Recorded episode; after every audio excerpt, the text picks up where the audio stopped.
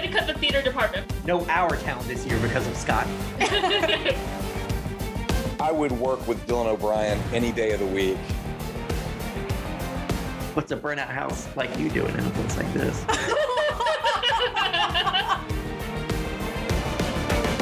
And Hollywood loves to kill me. Just being able to find so much joy in Teen Wolf. Welcome to Return to Beacon Hills, a Teen Wolf Rewatch podcast. I'm one of your hosts, Calissa Mullis, and I'm joined by Kate Colvin. and Will Wallace. Every week, we'll be watching and talking about the hit and TV series one episode at a time. This week, we're talking about season one, episode nine, Wolfsbane. If you're watching Teen Wolf for the first time and you're worried about spoilers, have no fear. This podcast is broken up into two sections. Alpha and Beta. The Beta section is for first timers who are just now finding this awesome series and don't want to be spoiled about what's to come. The second section, Alpha, is where we go full spoilers and talk about not just the current episode, but the entire Teen Wolf series as well as its place in the fandom. In the show notes of your podcast app of choice, you'll find time codes for the Alpha and Beta sections. Follow us on Twitter and Instagram at RTBH Podcast, as well as on Tumblr and TikTok at Return to Beacon Hills. If you'd like to ask us questions or offer suggestions for future topics to discuss, you can email us at returntobeaconhills at gmail.com. If you'd like to support the show, you can find us on Patreon at RTBH Podcast. There, our Wolfie patrons will gain access to awesome exclusives like early access to episodes, full moon AMAs, the Beacon Hills Movie Club, where we watch and provide commentary for movies starring the amazing cast of Teen Wolf and featuring the work of our talented crew, as well as guest video interviews and a monthly watch party. So head on over to patreon.com slash RTBH podcast and join the pack. This week's Alpha Patron Howlout goes to Avery. Thank you, Avery, for helping to support the show. This episode title is Wolf's Bane, and it was written by Jonathan Rossler and directed by Tim Andrew. In this episode, the Alpha, Derek, and the police all converge on Adrian Harris, who may have a key piece of information regarding the Hale fire. Kate offers to help Allison learn to defend herself. Scott tries to get close to Allison and as far away from Jackson as possible, but Jackson has other plans. Stiles enlists Danny's help to trace the fake text Allison received that was supposed to be from Scott, and he and Derek make a startling discovery. This week's favorite quote is from Lydia Martin, who says, Dumped by the co captain of the lacrosse team. I wonder how many minutes it'll take me to get over that. Wait, seconds, actually. Seconds! You do a great Lydia voice. Very Thank you, I try. And our honorable mention for this week is from, of course, Stiles Stilinski, who says, If I'm harboring your fugitive ass, it's my house, my rules, buddy. I feel like that should be a 1980s TV show. And every teaser, it's about, you know, it's like Odd Couple, but with Derek and Stiles. And every teaser ends with, if I'm harboring your fugitive ass, it's my house, my rules, buddy. And it goes into awesome 1980s TV montage. They do have kind of an odd couple energy. All right. So what uh what happened this week on Teen Wolf, guys? Who wants to jump in first? So the Alpha visits Mr. Harris, the chemistry teacher, or I'm sorry, professor at Beacon Hills High School, showing him a list made by Laura Hale. Apparently, Laura was looking for Harris, and the Alpha knows why. The Alpha gets close to killing Harris, but Derek saves him. Before Derek can turn his attention to catching the Alpha, the police arrive, and he has to evade both them and the Argent. I've said it before and I'll say it again. This is my favorite teaser of season one. Maybe because I've yet to rewatch the entire series as we go the entire show. I reserve judgment on changing that later. But it is definitely my favorite teaser in season one. I just love how creepy it is. I love the lighting of it. It's super moody. I love how Harris, Professor Harris, can't, uh, can't look at the alpha, just cannot bring himself to look at the monster that's behind Yes. him. I think that's so cool. It reminds me of like H.P. Lovecraft stuff where all the monsters and those stories are indescribable, that it's just so horrifying, your brain just melts. And so I like that, but also really like circuits. it- yeah, it just short circuits. Your brain just can't handle the horror of it. But I love in this teaser because Adrian knows what the list means. He Laura Hale's already come to him and he maybe, yeah, I guess he knows that Laura Hale's dead. I'm sure that's news around town. And he knows he's involved in exactly what happened and that the alpha has something to do with that.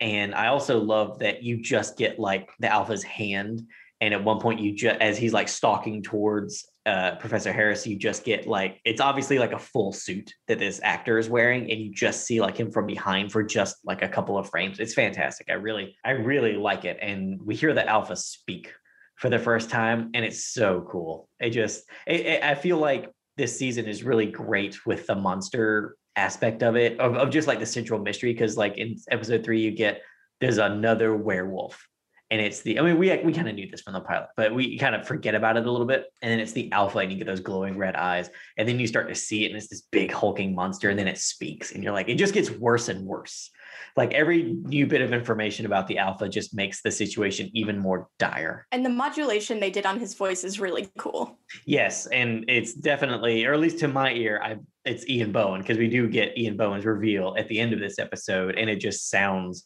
so cool. Like the, the, whoever did the audio work on his voice just made it sound so deep and big, and, and it's just fantastic. So, as Derek is running away from everyone who's chasing him, he sort of slides to the ironworks and it looks great. And we learned from Tim Andrew that that was actually Tyler Hoechlin who did that stunt and who suggested it in the first place because it's sort of a baseball move, but it looks great on screen. It, looks does. fantastic. This action sequence. I was very impressed by it. We also know that he can do his own um, backflips. Do you think all the unnecessary flipping in Teen Wolf started with Hoechlin? Where he was like, "This scene's really cool, Jeff, but you know what would make it better? Me backflipping into it." And Jeff was And he was right. "Mm, mhm, Yes, I concur." I mean, maybe, but I also feel like the Hale family's flair for the dramatic is well established from the very beginning. That's very true. That's That's, true. very true. It does feel And like we- every Hale member is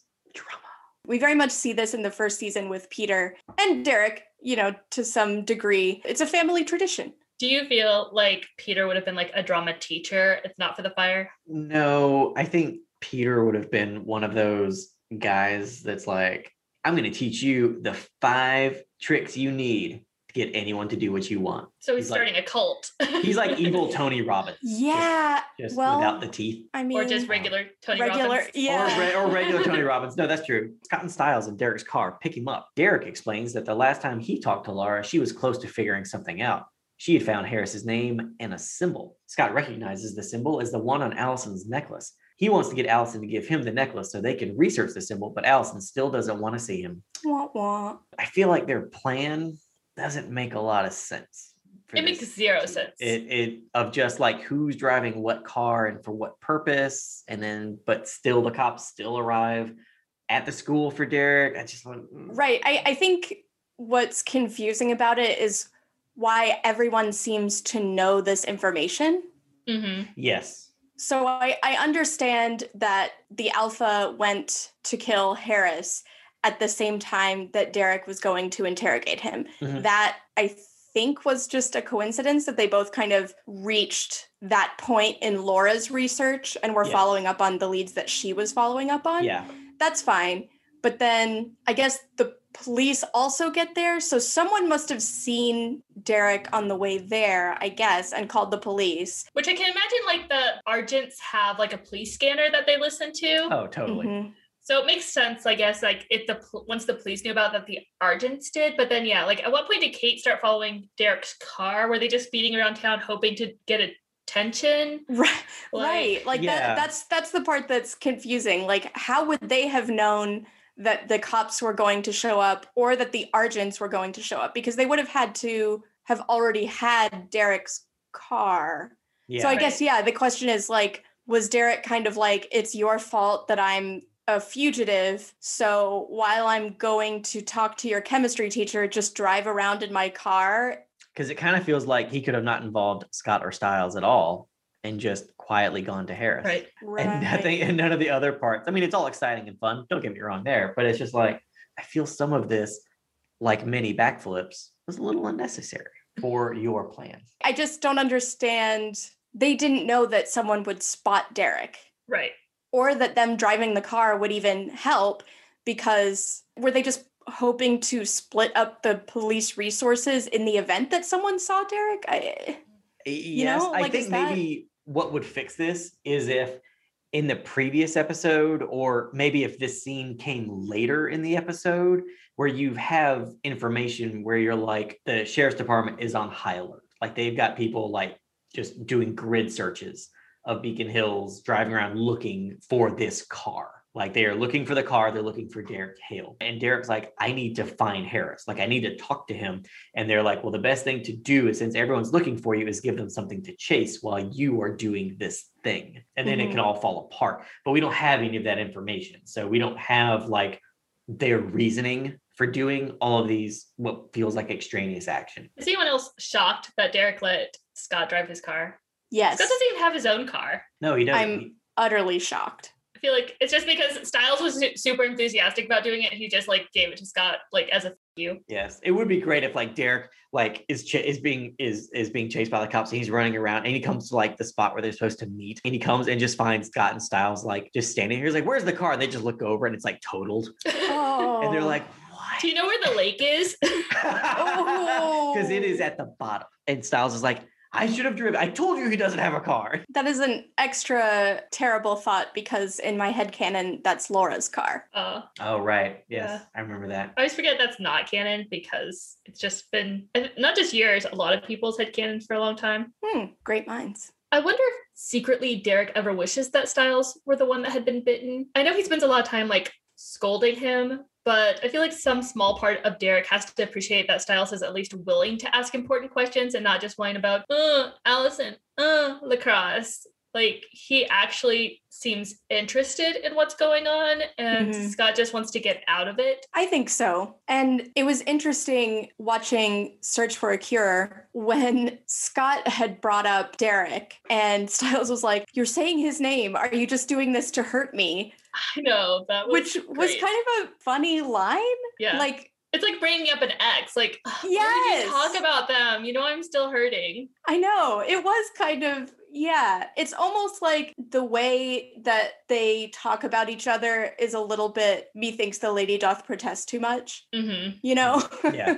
Totally. Meanwhile, a doctor examines the wound on the back of Jackson's neck, which Derek had caused with his claws when he was looking for Scott five episodes ago. Jackson admits that he's been having nightmares of a burning house and people screaming. He hallucinates that the doctor is pulling a long vine covered in purple flowers out of his neck, but in reality, the doctor has only prescribed an antibiotic. He diagnoses Jackson with aconite poisoning or toxicity caused by wolfsbane. This is Tyler's dad, John Posey. It is John. That's Posey. right. Fun fact. The scene is fantastic. It is so creepy. The the sound design of the vine being pulled out of his neck, the like wet fleshy sound is just so unnerving and fantastic. I love the petals falling to the ground. The petals and the blood, it's like purple petals and blood splatter. It's Ugh.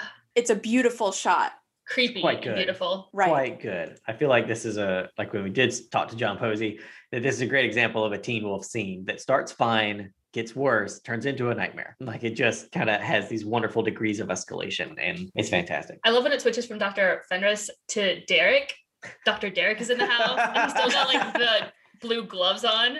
Yeah, it wouldn't be hygienic. yeah, not hygienic. Right. He's he's a sanitary wolf. So no, this is this is a, just a great scene. And then Jackson wakes up and he discovers he's been poisoned by wolfsbane somehow. How do y'all think that happened? I would like to say that the fact that the doctor is like, you have wolfsbane poisoning, well, aconite poisoning, but you know, wolfsbane, and doesn't seem to think that is strange at all. He's like, hey, have you been eating any wild herbs? like, what? That that is definitely the first hint that this doctor might know a little more than your average doctor about supernatural goings on. Yeah. Because that is not a normal diagnosis to be giving a 16 year old boy. Nope. he just isn't up on the trends and he just figures, uh, this is what like teenagers are smoking these days. Right. Grabbing up from Spain. Did you did you roll one? Did you roll one with some purple flowers?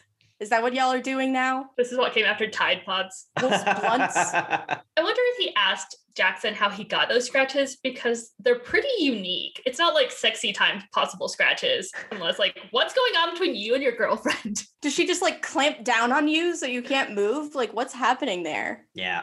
That's Yeah. deep. So how do y'all think Jackson got that poisoning because he has not been smoking the wolf's bane. Well, I feel like he got it from Derek because whenever Derek put his claws in them, Derek was dying from the wolf's wolfsbane poisoning. That's true. Right. It's like coursing through his system. Which actually means that Stiles was right in Magic Bullet and the aconite poisoning that Derek had was contagious. So point one Stiles. There you go. While at the hospital, Jackson pretends to be a good friend of Scott's to get Melissa to let him look something up on her computer. I love Jackson's face when she says that he probably doesn't hear no very often. It's just so fantastic. He's like, "Eh, yeah, It's like, "You're not that's, wrong." That's my life.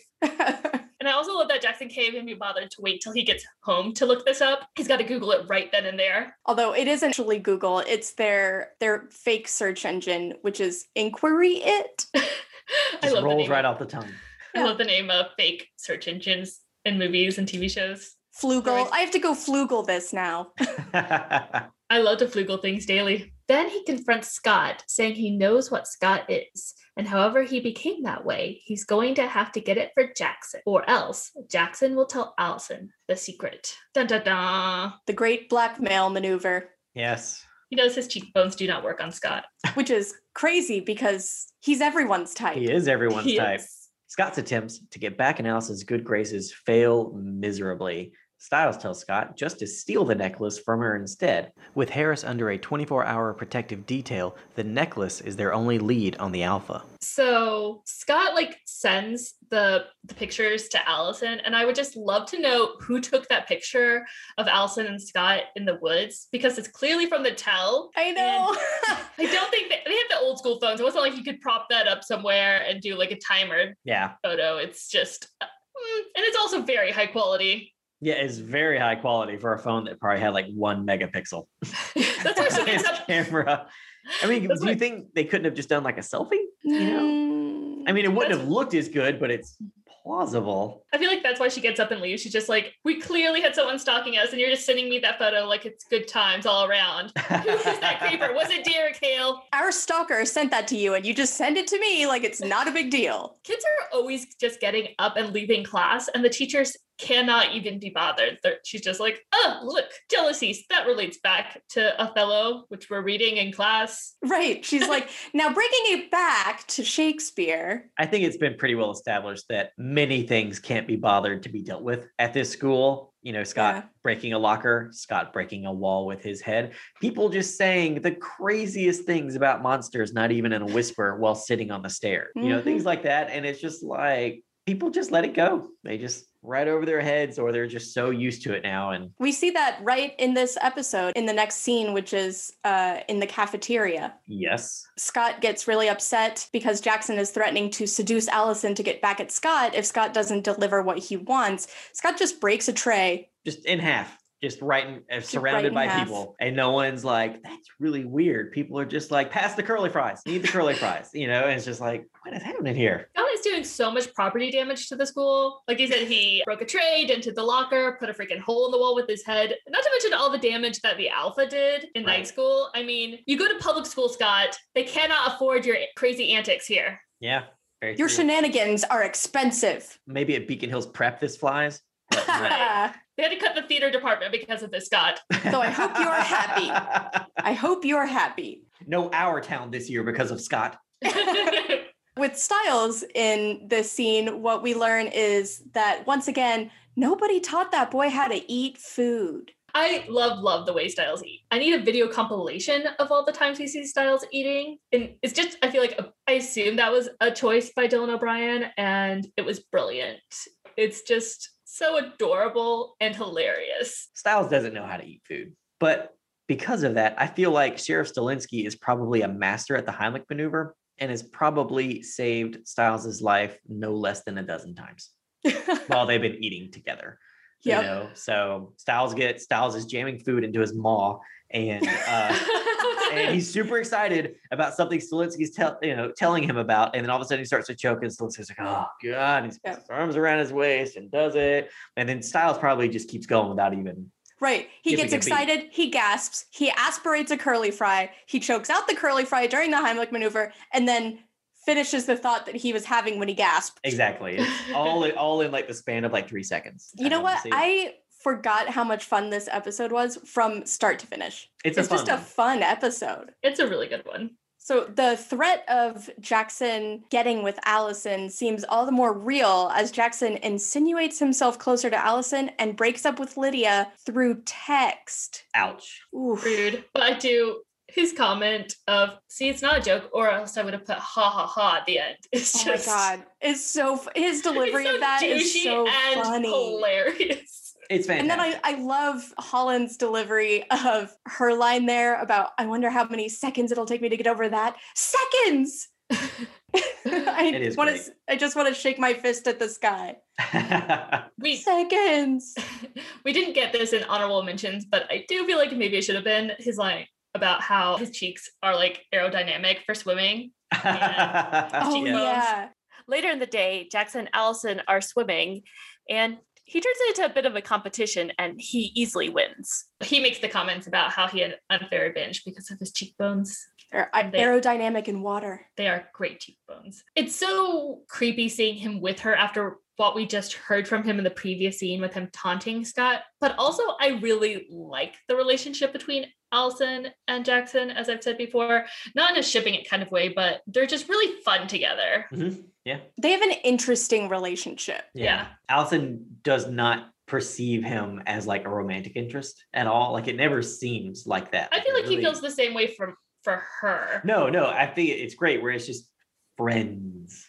And it's like, that is okay. You know, or it's, people can be friends, except unless you're watching, you know, how when Harry met Sally, because men and women can't be friends. Uh, But, anyone uh, could be just friends with Billy Crystal. yeah. After school on the day of the big game, when Stiles is supposed to play first line for the very first time, Stiles finds Derek hiding out in his bedroom. And Derek totally looks like a cardboard cutout back there. And we see him just like lurking there.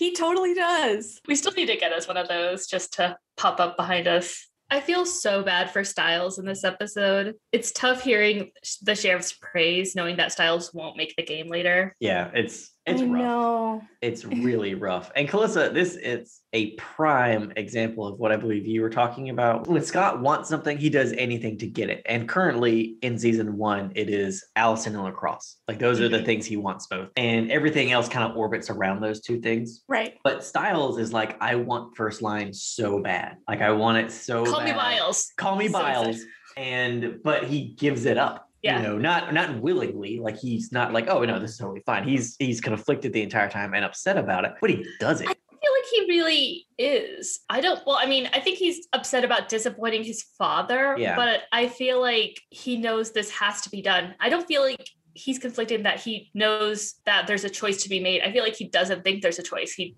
needs to do this because that's what has to happen. right And Scott wouldn't do that. He'd follow what he wants to do. And we saw that. yeah even. Right. yeah so i mean yeah scott wants to have his cake and eat it too and stiles is just like bad things are happening how do we deal with it like Right. what what what do i have to give up for for no one else to get hurt type of thing Stiles insists that Derek has to follow his rules while in his house, to which Derek agrees, although he does manage to intimidate Stiles anyway. I love every single frame of this sequence. Everything about this is perfect. Like Stiles' line about my house, my rules, and then he kind of like smacks Derek's shoulder, and then Derek looks down where he touched him, and there's a moment where Stiles' face is like, "Did I just f- up by like touching him? Is he gonna like yeah kick my ass?" And then Derek kind of like gives this solemn nod and then Stiles like, no, I got away with it. Oh, this is dope. And so he's like very like magnanimously, you know, fixing Derek's jacket and Derek is like straightening Stiles flannels. And just when you think that that sequence is over is when Derek does that little like fake out sort of feigning an attack towards Stiles. He's like, oh God. yeah it's, It's great it's a fantastic great. moment it's so good it's like the encapsulation of their relationship in like 10 seconds like that's it that is the relationship right there Yeah. that is their whatever you want to call it in 10 whole seconds and it's fantastic it's so good Hoechlin has great comic timing you know like Yeah. he, i feel like it's mm-hmm. he's not obviously as physical as dylan is or as the character stiles is but he's very funny. You know, he's not Yes. ever really trying to be, but it's just the things he does end up being very funny. And normally, and usually it's it's dealing with stiles. So Yeah. 'cause I, I feel like that's kind of his version of playful. Is Yeah. It is, yeah. Stiles is the only person that Derek would react that way to with Yeah. the whole like readjusting of the jacket and the fake out and everything. He wouldn't do that with Scott. He wouldn't do that with Jackson. I mean, he he was sarcastic and intimidating to Jackson, but not it wasn't playful. It was Yeah. like not you're an playful at all. asshole and you deserve this. yeah, Yeah, exactly. Absolutely. Yeah, there's just and it's it's very subtle because Derek is not a happy or playful character. You know, we were just talking about we do not see him smile very often. We never hear him laugh. He's just not a very playful character except occasionally with Stiles. Yeah. They're, they have these like very subtle interactions where Derek is kind of like grudgingly amused. Mhm. And this like this fake out bit is so great. I feel like if Stiles had a pigtail, Derek would have tugged his pigtail. Absolutely. Yeah. and then in this same scene, you know, when he's like when he says this no fit, he's like, you know, he's salty, but he's also playing along with Stiles' weird little cover story with Danny. yeah. Mhm. he understands that this is how we're getting the information we need, and I have to be a part of this begrudgingly. You can't deny the chemistry. Like, I mean, there's chemistry between the character. You know, I, I remember way back when when I fought it. You know, of like like oh, stare, yeah, yeah, I didn't have anything to do with that. but I mean, it's just like it- honestly, it's just one of those things where it's like they've got chemistry. They do, and it's like, well, if one had been a girl, Things probably would have gone different. very differently. Stiles asked Danny to use his hacking skills to trace the mysterious text Allison received, which she thought had been from Scott in the last episode. Danny is resistant, but he comes around when Stiles asks Derek, whom he introduces as his cousin Miguel, to take off his shirt. This is a great scene. Teen Wolf can be very scary. It's very intense, a lot of thrills, but it can also just be very, very funny and especially because you're seeing you can see on Stiles' face thanks to Dylan's wonderful acting the gears turning you know he's Mhm. like oh I learned something how can I use this to get what I want also Derek I need you to take your clothes off please and Derek's like you know but it's great it's just so good because it shows that they're like a really good team that they both pick up what's happening and and then I just love the way Derek just gets out of the chair he's like oh here we go Like, again His old his old bones just like uh, yes, exactly. So yeah, it's just a great scene. And Keahu plays it fantastically. He plays Danny so well. And it's just these He's like great. little these little looks over to Derek at all this. And right. he's like, What do you what do you think, Danny? H- How's he look? He's like, I don't think that's his color. It's one of my favorite Yes. scenes, probably in the whole show. It's just Yeah. great because the dynamics between the characters are so interesting and fun. The comedic timing is absolutely on point, and we're kind of seeing different sides of multiple characters. We're seeing Stiles be kind of Machiavellian in his Yes. thinking. We're seeing Derek be kind of funny, which is unusual for him. And we're seeing a different side of Danny because Danny's like the lovable boy next door that everyone just adores being around. But also, he has a juvenile record Yeah. for hacking. Oh my God. And when it cuts back to Derek in the orange and blue shirt and he's just standing there like seething, which Full is the grumpy only way. I can describe how he looks there, just seething of like, oh, you're gonna pay for this. You're gonna pay for this later. It's just, it's just funny. Yeah.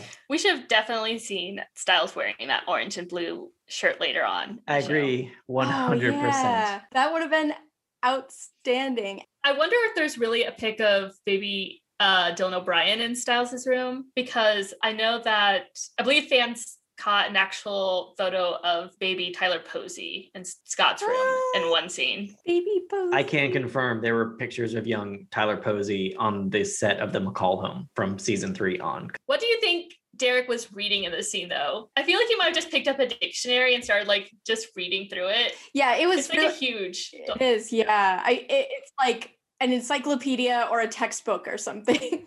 right. he wanted to make sure it was something that he could dramatically snap shut, you know, that would have the Right. required weight to make a nice strong snap when he irritatedly snaps it shut to get up and change his shirt. Why do you think I only buy hardbacks? Scott goes to Allison's house, but since Allison has gone for a run, he encounters Chris instead. I really like this scene because I feel like this is a great pulling back the curtain on Chris a little bit. Like, I love that he gets out the beer for Scott and he's like, no test. I get it. High school romances are great. You know, they burn hot, but they burn out fast. It's so human. You know, it's just such a human thing that we don't really get from Chris. You know, he usually has an angle, which we'll and then he brings then he brings it home. He brings it home and he's it like, "Hey, yeah, high school romances, chummy, chummy conversation. What do you know about Derek Hale?" exactly. I feel like just I feel like JR's like reading of these lines before we get to the tell me about Derek Hale stuff is it just feels like he's remembering, you know, that Right. he's remembering what it was like to be in high school and to be in love and all that. It's it's just a wonderful human moment between characters. Right. It, it is kind of the first time that it feels like we have any sort of glimpse of what Chris is like when the guardrails aren't up. Yeah. And then, of course, he brings it back around to an interrogation about Derek Hale, and they're right back up. But for just a second at the beginning of that conversation, it's like, oh, he's talking to Scott like a person would. Yeah. Well, on her run, Allison goes to the burned down shell of the Hale house looking for answers. And this is a really good scene. But my first thought was, I thought Allison didn't believe that it was actually Derek in the school. I don't think she believes that it's him. As she tells Kate the scene, she feels helpless. And I feel like she's just so like shell shocked and confused about what's going on. She's just going to the Hale house in search of answers.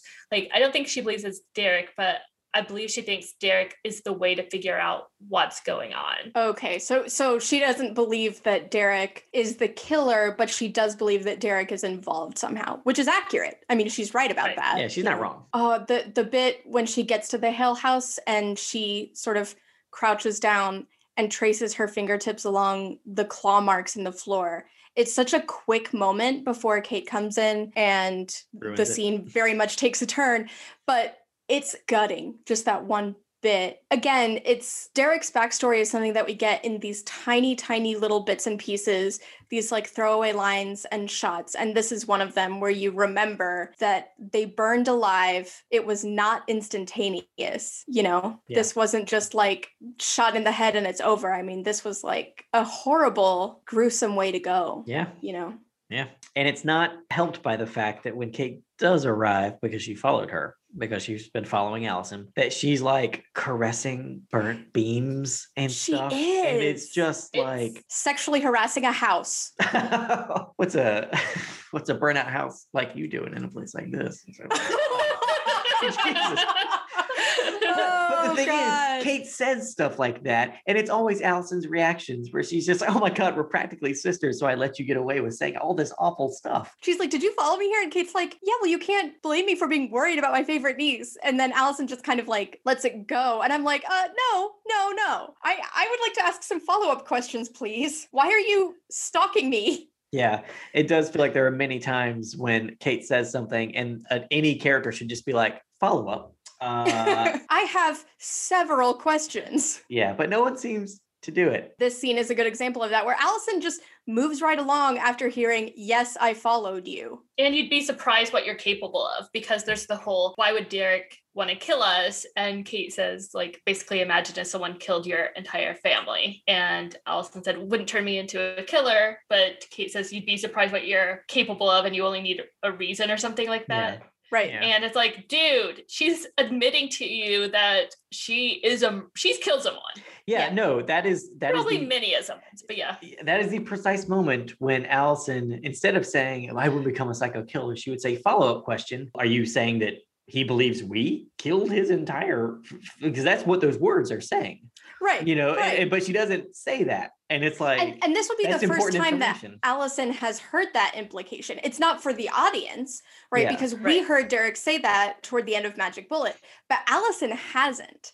So it is kind of interesting that she doesn't interrogate what Kate just said because the implication is very clear. If someone murdered your family, you would be angry at them too. Wait a minute, that suggests that we murdered his family and you're saying it like it's a true thing. yeah, Is anyone else thoroughly creeped out about the way that Kate touches Allison? in the scene? Yes. yeah, Yep. yeah. And continuing like what I've said before about she brings that whole like flirty horrible energy to everyone she encounters, even her family. And inanimate objects. And And inanimate inanimate objects. objects It does feel Morehouse. like her default is seduction. Like because I feel like it's probably the tool she's used the most to get information or anything. So I feel like that's just her unconscious default when it comes to every kind of interaction. Because I think like we've talked about, was it the previous episode maybe that that Kate doesn't have friends and family. She doesn't have enemies. She just has assets. Everyone orbits her, and it's just what can you offer. And if you are useful, then you stay. If you're not useful, well, you get shot in the face, type of thing, or your house burned down with your entire family. Yeah, and I feel I do believe that that's how it is, even with Allison and Chris. You know that it's just that's her way. You know, I Mhm. don't know the correct psychological term for anything like that. Malignant but narcissist. There it is. Sure. Um, It's just gonna go crazy ass bitch. crazy ass bitch. I feel like that that touching on Allison's back is just proof of that. That she's like, I'm not talking to my niece. Yes, I will use that word, and I understand biologically that's how this works. But it's just like, do you know something? How can I? I need something. How can I get that from Well, you, I or don't this think or she- that? She doesn't need anything from Allison. I think she's excited at the possibility of turning Allison into a mini version of her. Yes. I think she's trying to groom Allison into being her. Yeah, I use that language intentionally. I. Um, And I think it's fitting. It's just shudder inducing. it, it is, It is. yeah. I, mean, I think she wants to groom Allison into being sort of her protege. Mhm. Back at the Argent house, Scott narrowly dodges Chris's questions and succeeds in sending Stiles a photo of Allison's necklace, which matches the symbol Derek showed them perfectly. It- it is interesting though that Chris is grilling Scott and you know Scott says I'm not the only person who knows Derek and Chris is like well you were seen talking to him and it's like yeah I mean Allison talked to Derek too he she was seen talking to Derek he drove her home from a party and I know other people saw it because Stiles then goes to Scott. It was like, oh, Derek was the one who drove her home. Chris just acts like the fact that he's been seen talking to Derek like once by Allison is enough to be like, it's super, super suspicious that Scott has been seen talking to Derek. And it's like, okay, calm down, Chris. Is it possible Chris doesn't know that about Allison? He might not know that Allison has used Derek's werewolf car service. Um, on it's Wolf, but the occasion. U has the umlaut. yeah. Ooh, good one. Thank you. Yeah. Uberwolf. Uberwolf. Yes. Oh, that's even better. I like that more. That's that's even better. Yes, Uberwolf. But I, I do feel like this is the bad side of the Argents kind of coming out in Chris, where he where it's the type of thing where he they become they become very myopic multiple times mm-hmm. where it's like we have a new piece of information all resources go towards this piece of information instead of Yep. we have a new piece of information how does that information work in context with the other information we have they are because there's like exactly. there is the bit where they in was it the last episode or the episode before last where at the end they're like is stiles the beta Mhm. and they're like no no he's not Probably not. Yeah, I feel like that doesn't really it- it go actually goes nowhere. But I feel like this is just dropped. It is, yeah. And it, I find that to be very strange. I feel like Stiles, it makes sense to me that they'd want to pursue that more than Jackson. Like, well, you like you said, Jackson could lead them to some information, but because the healing thing, it seems unlikely that he's the second beta. yeah Mhm. But Stiles, I feel like makes sense, and I don't know why they didn't. yeah I- I'll tell you why. They see him play lacrosse. Okay. and they're like I, I, think- I think they'd be like, he's trying real hard to pretend he doesn't have werewolf capabilities. exactly and kate's like that's exactly much. what a werewolf would want you to Actually- believe I Right, actually right. don't know how they didn't watch Scott play lacrosse one time and be like, okay, he's the, He's the beta, beta. right? He just backflipped over that guy. Like, come on now. Yeah which we know from stalking Derek is something that all werewolves like to do? Question mark. just all the flippies there's so many flippies going on Having traced the text to Melissa McCall's work account, Derek and Stiles head to the hospital. Stiles talks to Scott on the phone, who's already at the lacrosse field for the big game, but Stiles doesn't tell him about his mom. Stiles also admits he knows he won't make it to the game, which means he won't get to play after all. Except he doesn't admit this to Scott. He tells Scott he'll be there soon. And Derek points out there's no way you're going to make it and he says, I know. That's true. And I feel like Derek knows how important this is to Stiles. He was standing right behind the door whenever he heard the sheriff talking to Stiles about how proud he was that he was going to be starting and that he was going to be there to cheer him on and everything. So I feel like we get just a flicker of like almost respect from Derek in the scene before he slams Stiles' head into the steering wheel because he knows what Stiles is sacrificing, which is something that Scott hasn't been willing to do. Stiles is just willing to set aside his personal desire to do what needs to be done. And I feel like, yeah, Derek respects that, even if he doesn't fully like Stiles, which I think he secretly does. Not just like a Derek way, but like, you know, I feel like he secretly kind of thinks Stiles is funny and stuff. He just doesn't want to admit it. Yeah. I feel like he does respect him in the scene because Stiles knows he's not going to make it, but he's okay with that. He knows Right, that He's not even it's what has complaining about it. That's He's the not. thing. He's not like, oh my god, Derek, you drug me out here, and now I'm gonna miss my game. Oh, I'm sorry. big Am I in the lacrosse car game. with Scott now? My God. is what Derek yeah, and I feel like that's part of the reason why he goes ahead and slams his head against the steering wheel because he's almost like, no, I don't want to respect this child. Slam. I want to hurt this child, not respect. I want to put it back in his place. That yeah. I don't feel like he's more of an equal because he was willing to do this. Although I do think that uh given what we've seen Scott do when he lost control on Stiles and what we've seen other characters do, I feel like Derek controlled his werewolf strength there. He did, Oh, he didn't yeah. like break Stiles' nose. He didn't right? bruise him or anything. Yeah. It was like I'm making a point. He dialed his strength down to people strength. And Right, right. like, I'm not going to really hurt you. And Stiles doesn't even really he doesn't have like a bloody nose or anything. He's just kind of Yeah. like, oh man. Yeah. that was like his response. right. Yeah, it's great. Oh Yeah. man. But yeah, I do like this moment a lot because I feel like it's the moment where Derek is surprised, but also kind of impressed with Stiles. But then he still sends Stiles in first, I guess, to, just because Derek's wanted. Yeah, I, I Derek's assume that's why. Yeah. Yeah. Because I mean, hospitals have security cameras, security Well, guards. I don't well, know about this hospital. Maybe not this hospital, but I, I feel like Derek Derek could be forgiven for thinking that Beacon Hills would behave like a normal town does. Yeah. Is this the hospital where Melissa works?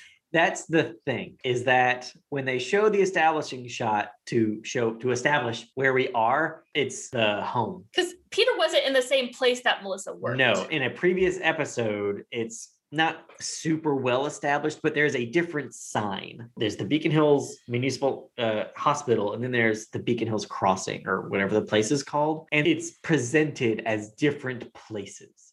And then in this episode, They're kind of conflated. they're kind of conflated because we see the exterior of where Peter is, but the interior is the actual hospital. Now they could be like it could be like opposite sides of the building type thing, which I think is probably the most generous way to do it. But they, yeah. Right. I the, the problem is is they wanted to have that we need the Peter reveal, you Right. know, and we're going to the hospital because that's the text has led us to Melissa who works at the hospital, and we've kind of established they're not the same place, and it's it's confusing.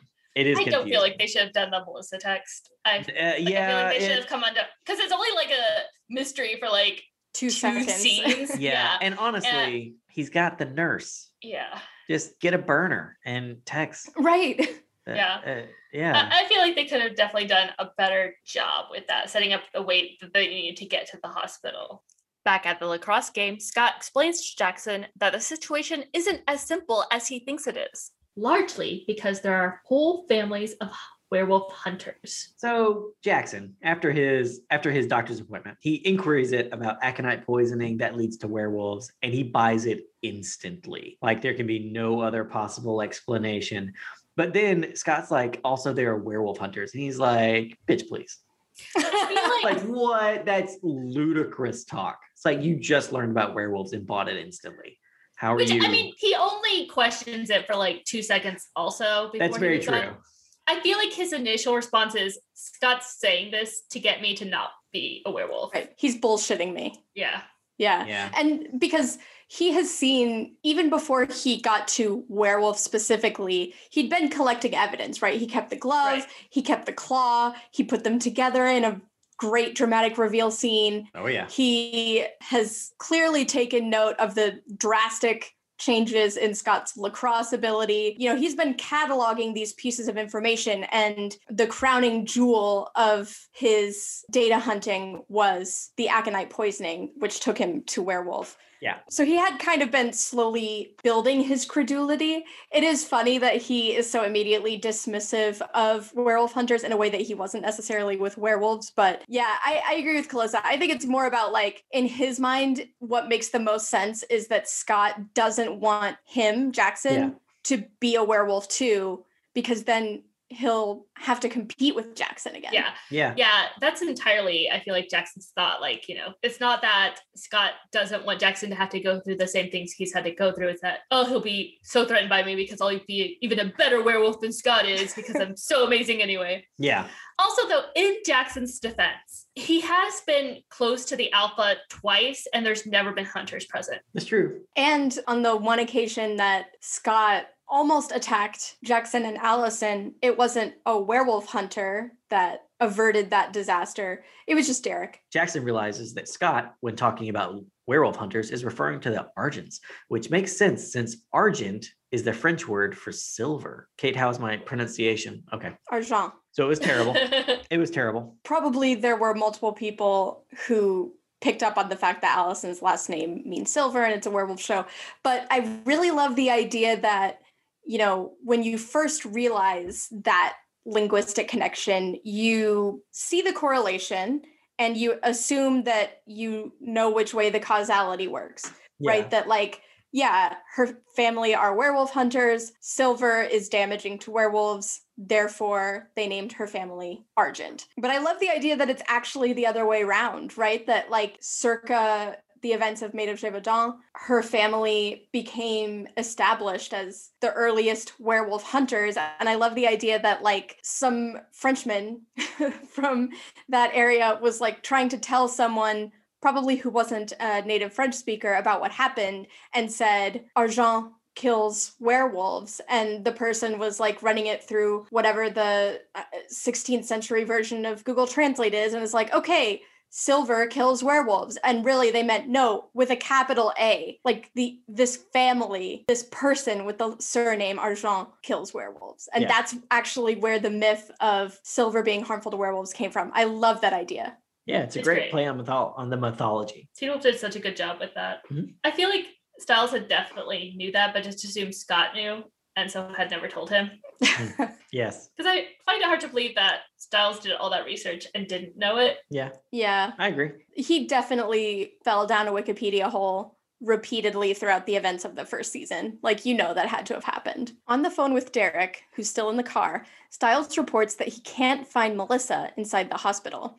Derek says to ask for Jennifer instead because she's the one who's been looking after his uncle Peter. Stiles says that even his uncle is absent. Derek realizes what this means. Peter isn't catatonic at all, and he's the alpha. This is a great moment. I remember reading this in the script the first time and was blown away because when we meet Uncle Peter, burned catatonic Uncle Peter, it didn't feel like a setup. It just felt like because the context of this scene is Argents are bad. They did this thing. Here is proof of their treachery. It hmm. was not like it just never felt like a setup. And you know, we came back to Peter one other time, which we've talked about extensively in a previous episode, or I did like a portion of that scene. But but even in that scene, it didn't feel like a setup, especially with the part of the scene I didn't like. And then when this happens, when the reveal comes, I was just like, what? I thought it was so cool. I would have loved to have seen that because you give great reactions when you're surprised. Will. That's true, you do, yeah. I've been told that before by y'all many times. I think it's interesting watching Derek's face in the scene during this conversation because he gets there really quickly. I mean, all things considered. And I just wonder if part of him suspected, maybe not necessarily that Peter wasn't actually catatonic, but that based on the information they had, the Alpha, assuming that the Alpha was the one who killed all those people who were connected to the Hale fire, it felt like it had to be a Hale Mhm. right. you know um and in that scene where he goes back to talk to peter he says is it one of us? Did one of us survive the fire? And of course the answer is yeah yeah. You're looking at him. so it's just interesting when you can see the gears turning in his head where when stiles says that peter is also absent it just clicks into place It's like there was just some sort of block in his head that was keeping him from putting those final pieces together. And now that obstacle has been removed and it just falls into place. Of course, it's Peter. He didn't want to face up to it until he absolutely had to. Right. Yeah. Yeah. And it's it's one of those things where it's like there's another werewolf. And as far as Derek knows, there's only three. There's him, there's Scott, and the Alpha. And he knows about Peter, who is still a werewolf despite his catatonia. But then it's like the moment you get like one piece of proof of something that you don't want to believe, it's like, well, the wall just came crashing down. And it's like, nope, Right. that was it. I should have. I made a horrible mistake. I made many horrible mistakes because I'm Derek Hale. And and then he was like, run, run. Because that's it. That's the only thing it could possibly be. So, but I, I have a question though, because you can't find Melissa. Where's Melissa? There's The no other one in the hospital. It's an Where empty is hospital. everybody? Where's Lunch everybody? break. What Because yeah, that- here? that's that's the other thing. You know, when we were talking about like why would Derek send Stiles in there? But it's like I feel like Derek expects it to be a normalish hospital Yeah. where it's never just abandoned, which is almost what it seems like here. Yeah, I, I don't think that until that moment Derek had any reason to think that he was sending Stiles into any kind of danger. It's supposed to be a, Oh, a yeah. recon mission, yeah. you know? Yeah, but still, it, it's just one of those things that I feel like you don't really have time to think about because the turn comes and then instantly we're into a fight. Um, Right. or we're in a we're in a scene break and then we come back and the fight begins very fast and and Mhm. which is exciting. But it's just you're not really given enough time to think about where is literally every single person. No money means no extras. No money means no extras. So in any scene where you can avoid having other people, you will avoid it. That's what happens when you have a teeny tiny budget. in later seasons, whenever Stiles' Jeep arrives outside, a klaxon goes off inside the hospital and they just go to a bomb shelter because they're like, bad things can only happen when Stiles' Jeep shows up. So, yeah. Yeah. Or maybe they just have like se- wholly separated floors where it's like the first floor, we actually have hospital stuff. The second floor is abandoned. So you can just have werewolf shenanigans up there all you want. were- Third floor. werewolf shenanigan floor. Yeah. Yeah. We have designated werewolf shenanigan floors. Gotta respect it. Yeah, I, I just picture in a later season, like the elevator doors open and fighting spills out, and they're like, no, wrong floor, wrong, oh, floor. wrong floor. And they just like fight back into the elevator and then ding, Yeah. the doors. Stiles nearly becomes yet another casualty of Peter and Jennifer, but Derek comes in and fights Peter, allowing Stiles to get away. Stiles just like drops immediately and starts army crawling out of there. I love that. Great. I love that bit when when Derek says "get out of the way." Well, first of all, I really like how Derek says it, where it feels very natural. Where it, it's not like Stiles get out of the way. It's not a dramatic moment. Actually, it's, It's like he's like, "Oh, th- this this is a crazy bitch who's helping you ki- kill people." Stiles, get out of the way. And Stiles' response is just drop, like it's the first stage of stop, drop, and roll. He just Yeah. like hits the floor. two things about this I love. Peter's like, oh, and Jennifer, and turn around Jennifer, and all of a sudden just elbow right to the Yeah. face. And she's and she like barely says Right. anything. And just she's just already out for the count, you know, and it's like, okay, Yeah. that's fine. I like that. That's really funny. But then you're right, he's like, get out of the way. And he just shrinks down out of frame. and you're like, like, okay, he's out of the way. But then the can then the next shot is wider. He's just there on the ground. Like he has not actually moved himself anywhere. And I, I love the army crawl and everything, but his it's just like everything Stiles does is flailing. Like It he is. flails. I relate hard to that. He definitely seems like one of those kids that grew like four inches overnight and just like doesn't Never know how to got it. move his Yeah. limbs Yeah. anymore. exactly. But yeah, there's a lot of flailing going on in this scene, and it's great. And if you look, Jennifer does have a bloody nose and she's Yeah. knocked out. So again, Derek knows how to pull it back and not hold back as the situation calls for. Yeah. Just to underscore, I don't think he actually had any intention of like hurting Stiles. I mean, he wanted to make his point. He definitely didn't like give him a bloody nose or there actually isn't even a bruise on him or anything. Yeah. Yeah. So Peter claims that he didn't mean to kill Laura, but that his mind and personality had been burned out of him during the fire, leaving only instinct in their place. But becoming the alpha had pushed his healing past the plateau and allowed him to fully recover. I call bullshit. It's total bullshit. Nope. He's such a liar. yeah. Nope. Also, the fan theory is that Derek crawls through the glass in the scene to give Stiles time to get away. That's a good theory. And I feel like it makes sense because we never actually see his legs get injured, but still he's crawling. And I feel like it's to give Stiles, yeah, time. That that's the thing about hardcore shippers. They will they will plug the holes in any piece of writing as long as they can find a way to interpret it in a way that supports the ship. Ships uh find a way. Exactly. Get both of them over Exactly. Yes. That it's like, wait, why is he crawling? His legs aren't. I know, I know. It was to give Stiles time to get away. I didn't come up with that one. I can't take credit, but it, it was a bit of a thing amongst Sterek shippers. That was the explanation for this scene. I would also like to give a little shout out to the tuft of hair at the back of Derek's head. It's beautiful. The little, the little like duck tail feather tuft of hair. While all this is happening, Sheriff Stilinski interrogates Harris. Six years ago, before he'd gotten sober, Harris had met a woman in a bar and she had engaged him in conversation about his favorite topic, chemistry. She asked him about things like how to melt a lock on a bank vault, how to dissolve a body and get away with murder, and even how to start a chemical fire and get away with arson. A week later, the Hale house burned down. Though he didn't get the woman's name, he gives Stilinski the same clue he gave Laura Hale when she'd come to him. The woman was wearing an unusual necklace, hence the symbol Derek found. I love the way this scene is filmed. Both, uh, you know, it's a callback to when Harris was speaking to the Alpha.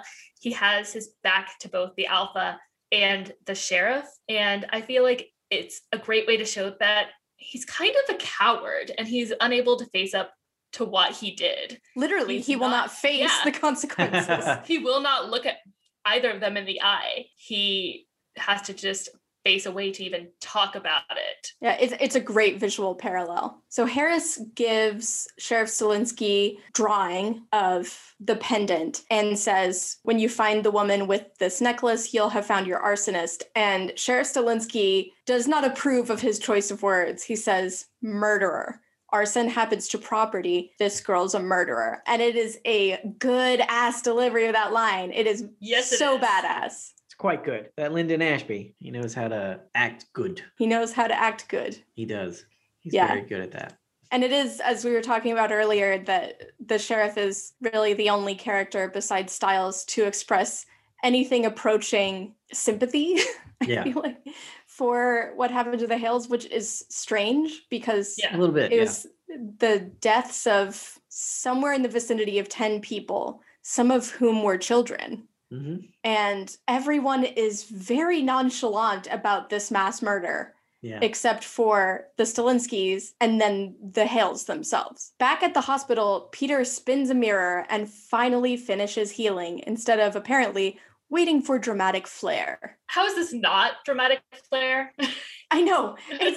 This is like the dictionary definition of dramatic flair. He says the thing about, you know, when you look this good, why wait? He spins a mirror, which is a fantastic shot. This is such a another great example of Teen Wolf using kind of an unusual filming style to make an on-screen visual effects transition look Yeah. more natural Yeah. right so instead of having to see cgi healing in real time he spins the mirror and so we're seeing these like snapshots of his face partially burned until it isn't anymore. It- Yeah. it's such a great way to present that visually so that you don't see the the seams in terms of the effect. It looks great. I feel like maybe he was just meant that he was going to wait to do it in front of Kate because Kate thought he was half burnt up and dead. oh yeah. That could be what he meant by waiting for dramatic flair. Do y'all think Kate went and saw Peter? yes, i do I yeah wish we could have seen that scene. I know. But yeah, I feel like like the house, she would want to see her handiwork up close and personal. Yeah. I feel like she'd go there and be like, "Oh, I'm his distant cousin, and I just want to spend some time with him. Please leave us alone." Or join us. depending on your uh, inclinations. That's a very dark speculation, but really, Kate, Kate, Kate is evil. I mean, She's evil. She's evil. I feel like the way he's dressed is a bit much. It's very Spike from Buffy the Vampire Slayer. Yeah, it is. He definitely, at this point, dresses like Spike in particular, but I'd say to some degree, just the vampires on Buffy the Vampire Slayer. They had a look, a lot of them, and it was like dusters, leather yeah, dusters. yeah, it was like 90s grunge meets 90s cyberpunk. I'm glad that he switched to his V-necks. His very deep V-necks. His trendy look. My fanon is that he wore those clothes begrudgingly because Jennifer went out and got those clothes And she was like, I think you'll look nice in these. He was like, oh God. But that's all he had to put on for that time. So then after that, he made a run to Target. That's why Or he he was was going to make a Oh run. come on, Target. Well, Peter Beacon Hill Hills. Be- shops at Target. okay, I'm just saying Beacon Hills doesn't have, you know, Banana Republic. So I mean, we know their mall is is abandoned. At the lacrosse game, Jackson gives Scott 72 hours to get him the bite. And I love that how he clarifies that three days are 72 hours because he starts by being like, I'll give you three days. And then he looks at Scott and he's like, that's 72 hours. just so you know.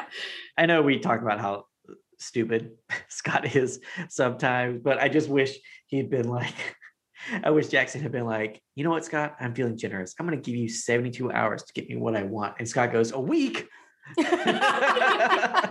oh. Poor Scott. Poor Scott. Poor no, Scott's the best. We all love Scott. He's We do. he's the best. We we love him. He's just an adorable puppy dog, especially in He's this first pup. season. It's a problem that a lot of shows run into as they try to make a character funnier. What happens sometimes is that they make them dumber. See Britta Perry on Community. Mhm. Yeah. Actually, y- I I would Both say characters on Community. in the stands, Kate makes inappropriate comments about Jackson while also questioning whether Jackson could be the second beta, turned by the deep scratches in the back of his neck. This is a great scene. It's a lot of stuff going on here. It's got some layers to it. I think the most important layer being Allison just doesn't hear crazy and weird and the stuff that are red flags and the look on her face is just the definition of cognitive dissonance when Kate is speaking sometimes. Yes, And it's, it's- really It's upsetting. the the face of cognitive dissonance. it's, it's upsetting. Because Kate is the sort of criminal who just tucks casual confessions into otherwise innocuous conversations. yeah. Right. You know, and she says the thing about, oh, if I were just a teenager again, or maybe even just a substitute teacher. And of course, in the book in On Fire, Kate was a substitute lifeguard at the Beacon Hills High School pool. Yeah. And that's how she insinuated herself into Derek's life. And she's just casually tucked this into a conversation with her niece, with her brother sitting right next to her, just saying, Yeah. like, I You would Chris love that. yeah, I would love to have a sexual relationship with an underage boy, and all I would need was to be a substitute teacher or something. You know, I get need access. get me access. access. Yeah, That is. The, get me the opportunity. That's what I would do. I feel like she's just one, like she just walks around waving a giant red flag. Yeah. She Yeah. has no compunctions about that. Everything she says is a criminal confession. like, you know, like at the end of Magic Bullet saying, like, oh, I always play by the rules, wink, Wink, wink. And then, nudge, like, nudge. starting a, a large fire immediately Yeah. after saying those Yeah. Or earlier in this episode at the Hale House saying, Why would Derek want to kill us? Well, I mean, wouldn't you want to kill people if they murdered your family? I mean, she just she just tucks these things into conversations. She has no issues with it whatsoever. She's like, yeah, I'll just I'll just tell you to your face I murdered a Yeah. bunch of people or I would sexually assault a teenage boy if given the smallest pretext to be in his immediate vicinity. Like Yeah. it's insane. And, and you're right. You see this on Allison's face, this expression that's like trying to process what she just said in a way that doesn't destabilize her entire worldview. Yeah. Mhm. And, and what she says actually is, You are sick. Yeah. And she Right. says it in a little bit of a joking tone, but Yeah. of Mhm. course, it's n- it's also just not a joke. Yeah. It's not a Mhm. it's not a joke. She She is actually sick. And I think on some level, Allison knows that she's sick. yeah. Yeah. because she also saw how how Kate interacted with Scott in Magic Bullet when Scott was unwillingly pulled into a, a family dinner and th- there's a moment in Magic Bullet too where Kate says something to Scott maybe about his brown eyes or whatever and and there's an expression on Allison's face that's like what the fuck Yeah. and then she just kind of lets it go because that's what she does. But, you know, it's not just Allison. I, I don't want to put all the responsibility on a 17 year old girl. And when Chris is standing right there. Yeah. right. Yeah. And, and for all this stuff that we're talking Yeah. about, including when she says the thing about I always play by the rules. I mean, Allison's not even present for that conversation Mhm. and she doesn't have the full context of it. But but there is a degree of willful ignorance there to some degree with Allison, but even more so with Chris. And sort of going off of what I was saying earlier about Derek putting it together really quickly that, okay, Peter has to be the alpha. And I think that might be a sign that part of him suspected that that could be the case. So another layer to this scene is Kate asking Chris whether or not a person can be turned into a werewolf by scratches and not just a bite. And Chris says if the claws were to go deep enough, because they're looking at Jackson, and Jackson's got these gnarly scabs on the back of his neck. And so now they believe that maybe Jackson is the other beta that they saw running around in 104. But this doesn't make any sense based on everything we know about werewolves so far, in that they heal very quickly. Even if they've recently been bitten, 12 hours later, that bite's gone.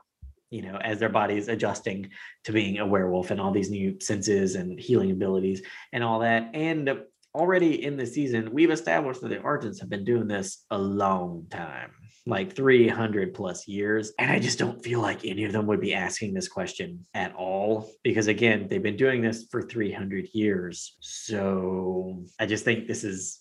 We needed, you know, I think the story needed the characters to latch on to Jackson, but they had to not be smart to latch on to Jackson, which is unfortunate. There's another way they probably could have gone with this scene. We've never actually seen them have a werewolf that they've studied. Chris hunts them and will kill them if necessary. Kate tortures them for fun and kills them for fun but we've never seen them do like any actual like we're going to take a werewolf and see how long it takes for them to heal we're going to take someone who's newly bitten and see like how long it takes for them to shift and so i'm just wondering if maybe they don't have like a full idea of okay what happens if someone starts to like reject the bite which we know happens can happen someone mm-hmm. can reject the bite is it possible they could reject the bite without dying. So like he wouldn't be healing.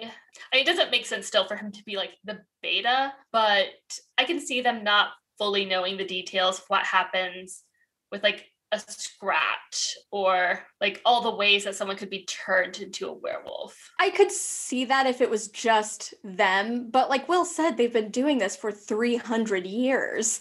So, I... and they're not the only hunters. I mean, right, I mean, right. we don't talk about other hunters other families. Exist. I do believe that someone in the world of the hunters has gotten someone bitten and then put him in a cage and was like, we're going to watch this and see what happens. Because I mean, like, I feel like yeah. if it's like we have an enemy that we believe will wipe us out, we're going to learn everything possible about them.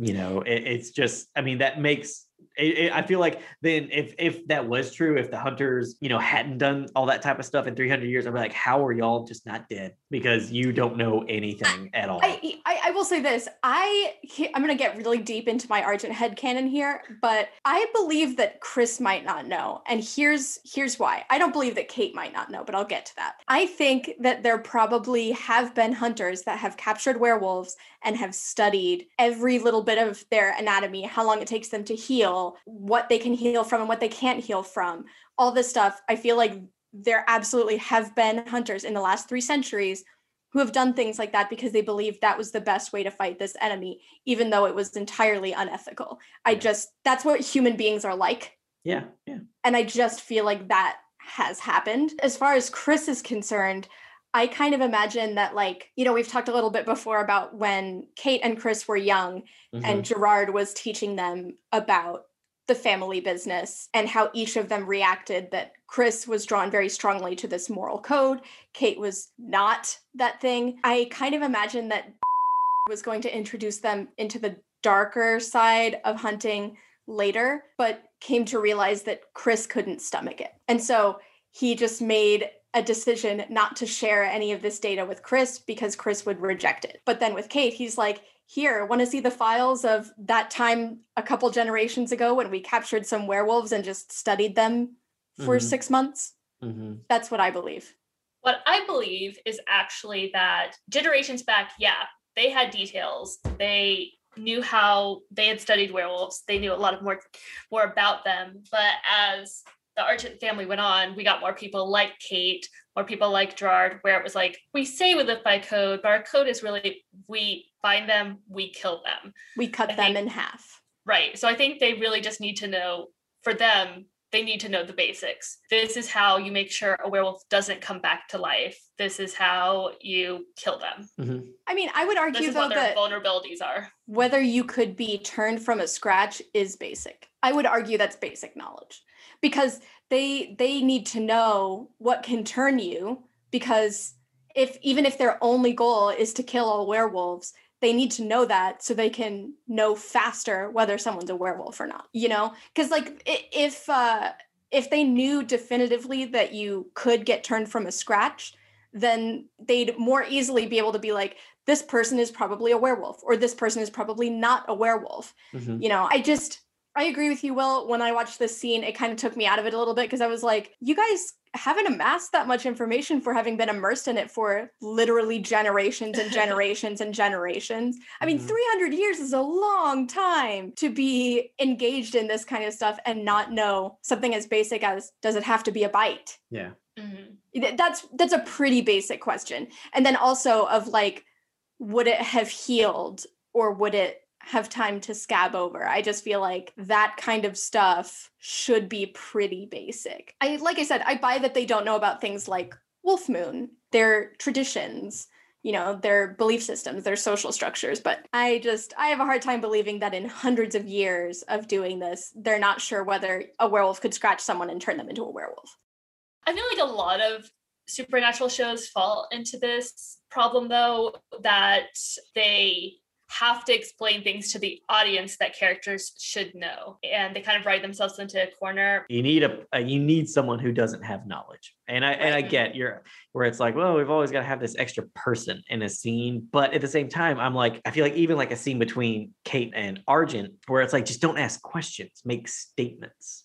Right. You know that you don't have to ask, Can you do this thing? She's like, Do you remember that story about the guy who got turned from a scratch? He's like, Yeah, that was really weird. He goes, What does that look like to you? You know, it, it, where you're making statements and mm-hmm. and and instead of making questions. I feel like that's the easiest way to get around that stuff is you have characters showing they have knowledge. Granted, they're doing it, it will have to be in a way that normal human beings wouldn't do it because normal human beings don't say things that are obvious between remember the thing people. that we've like both know super well. How long Let's talk we, about that? It's like it's like Kate, we've been friends for seven years. You know, it's like no, we we know this information. You know, whatever. But I feel like making characters making statements is better than characters asking questions that they uh, should already have answers to. Yeah. Just a, you got to just think about the scene a little bit longer. And I and I get it. You know, TV schedule like TV crunch, and I I got it. But it's just like I would rather work until 3 a.m on a scene than be like, we just have to go, but these characters are going to not be as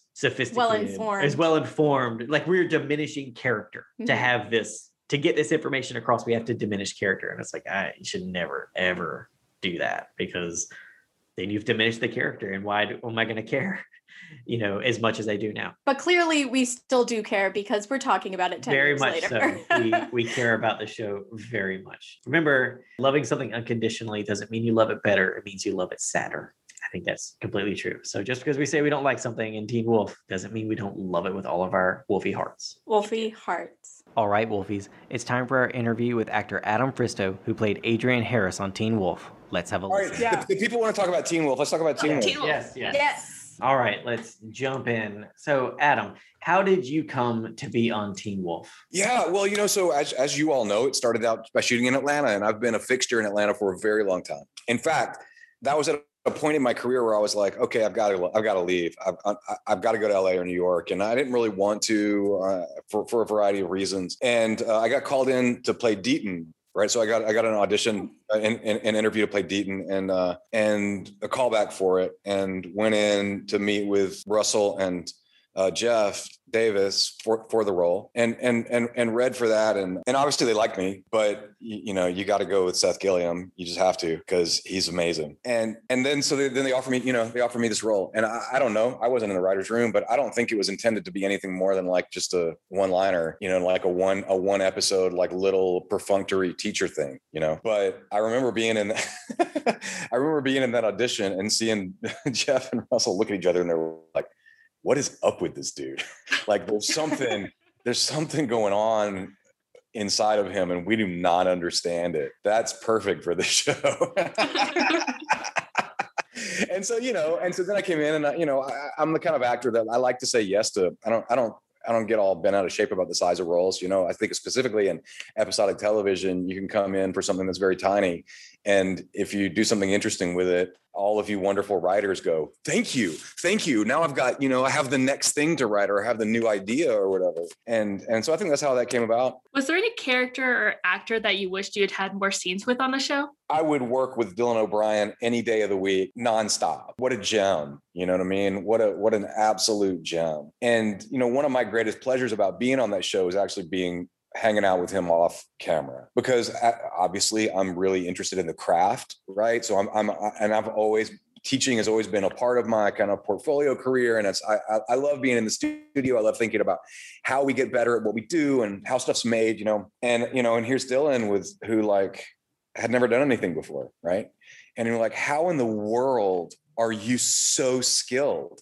Like not just like good and it's not just talent. He's got he had skill, right? He knew how to he knew how to play for, to, to, the edits. He knew to do everything that like you would learn after doing for 20 years, right? And so I just had a really great time to kind of talk and shop with him and trying to figure out where, where that had come from. I would love to work with Seth. I, I you know, it didn't really make sense for our characters, particularly at that point in time. I actually was I had wished that I had had scenes with Seth on Walking Dead. We were in same season together. Um, you know, actually, funny thing about that is I actually auditioned for the role that he was casting in that, which I don't, I don't necessarily think of myself in the same category as Seth. Although I don't know, there's some there's some similar there's some similar stuff. This would be my my my go tos. Again, it doesn't make sense at all at all, but I would have loved to work with Gerard. Yeah. I mean, again, wouldn't have made any sense for my, our, our, roles unless like somehow we were affiliated in some sort of badness, which would have been cool. Uh, but, you know, he's just, he's just, an, he's an actor that I admire, you know, and have, have always admired. So the first season of Teen Wolf has done a great job of introducing sort of the archetypical yeah. characters only to break them down and reveal who they really are. So until this episode, we've really only seen Mr. Harris as the arrogant teacher who's messing with Scott and Stiles a lot. But this episode shows us that beneath that, there's someone who is terrified. So, what was it like being able to peel back those layers of the character? especially since like you said you know you you think that probably originally it was just going to be like a one-off thing and you know there ended up being more more to it there. You know, pl- performing in episodic television is, is its own kind of unique thing because typically you don't know what's going to happen. But from the very beginning, as the actor, you have to play like, especially if you're in supporting roles, the, the, you don't give us the scripts. We don't get them. I don't get to read them. I don't get to read them in advance. Sometimes, sometimes we don't even get the scripts at all. We're just given the sides for our scene. I mean, which is crazy, right? But right. but but that's the reality, right? So you've got to play stuff with open in a way, right? So that anything could happen in future and that you could retroactively have the audience go, oh yeah, that makes sense, right? Even though I didn't know, right? I don't know. I don't know that I have anything to do with that Hale fire. Nobody told me that. I don't know anything about that. That was actually one of our questions. Was yeah. how far in advance you knew that? I, I, knew it when I read the scene. I didn't know anything about it. Now, would it have changed anything in my performance? Probably not. So then, in that in, in that in that sense, it doesn't really matter, right? But but what it means is that as an actor, I've got to create a story because nobody's telling me the story. I know in the writers' room, you've probably beat, beaten it all out, and you know what I mean. You know what's going on. I'm sure that everybody in the production knows. This happens all the time, right? By the way, in in film and TV production, right? The production team forgets that the actors don't know anything right? you all live and you work on it in such detail for such long periods of time. You know everything. And so you kind of, I think you kind of assume that we do too. We don't. Nobody tells us, don't tell us anything, nothing. When I was on The Walking Dead, I didn't never read a script. I just got my scenes. And you get to set and they're like, well, are you in this group or in this group? I was like, I don't know. I, and, and, you know, somebody in, you know, hair and makeup will tell me.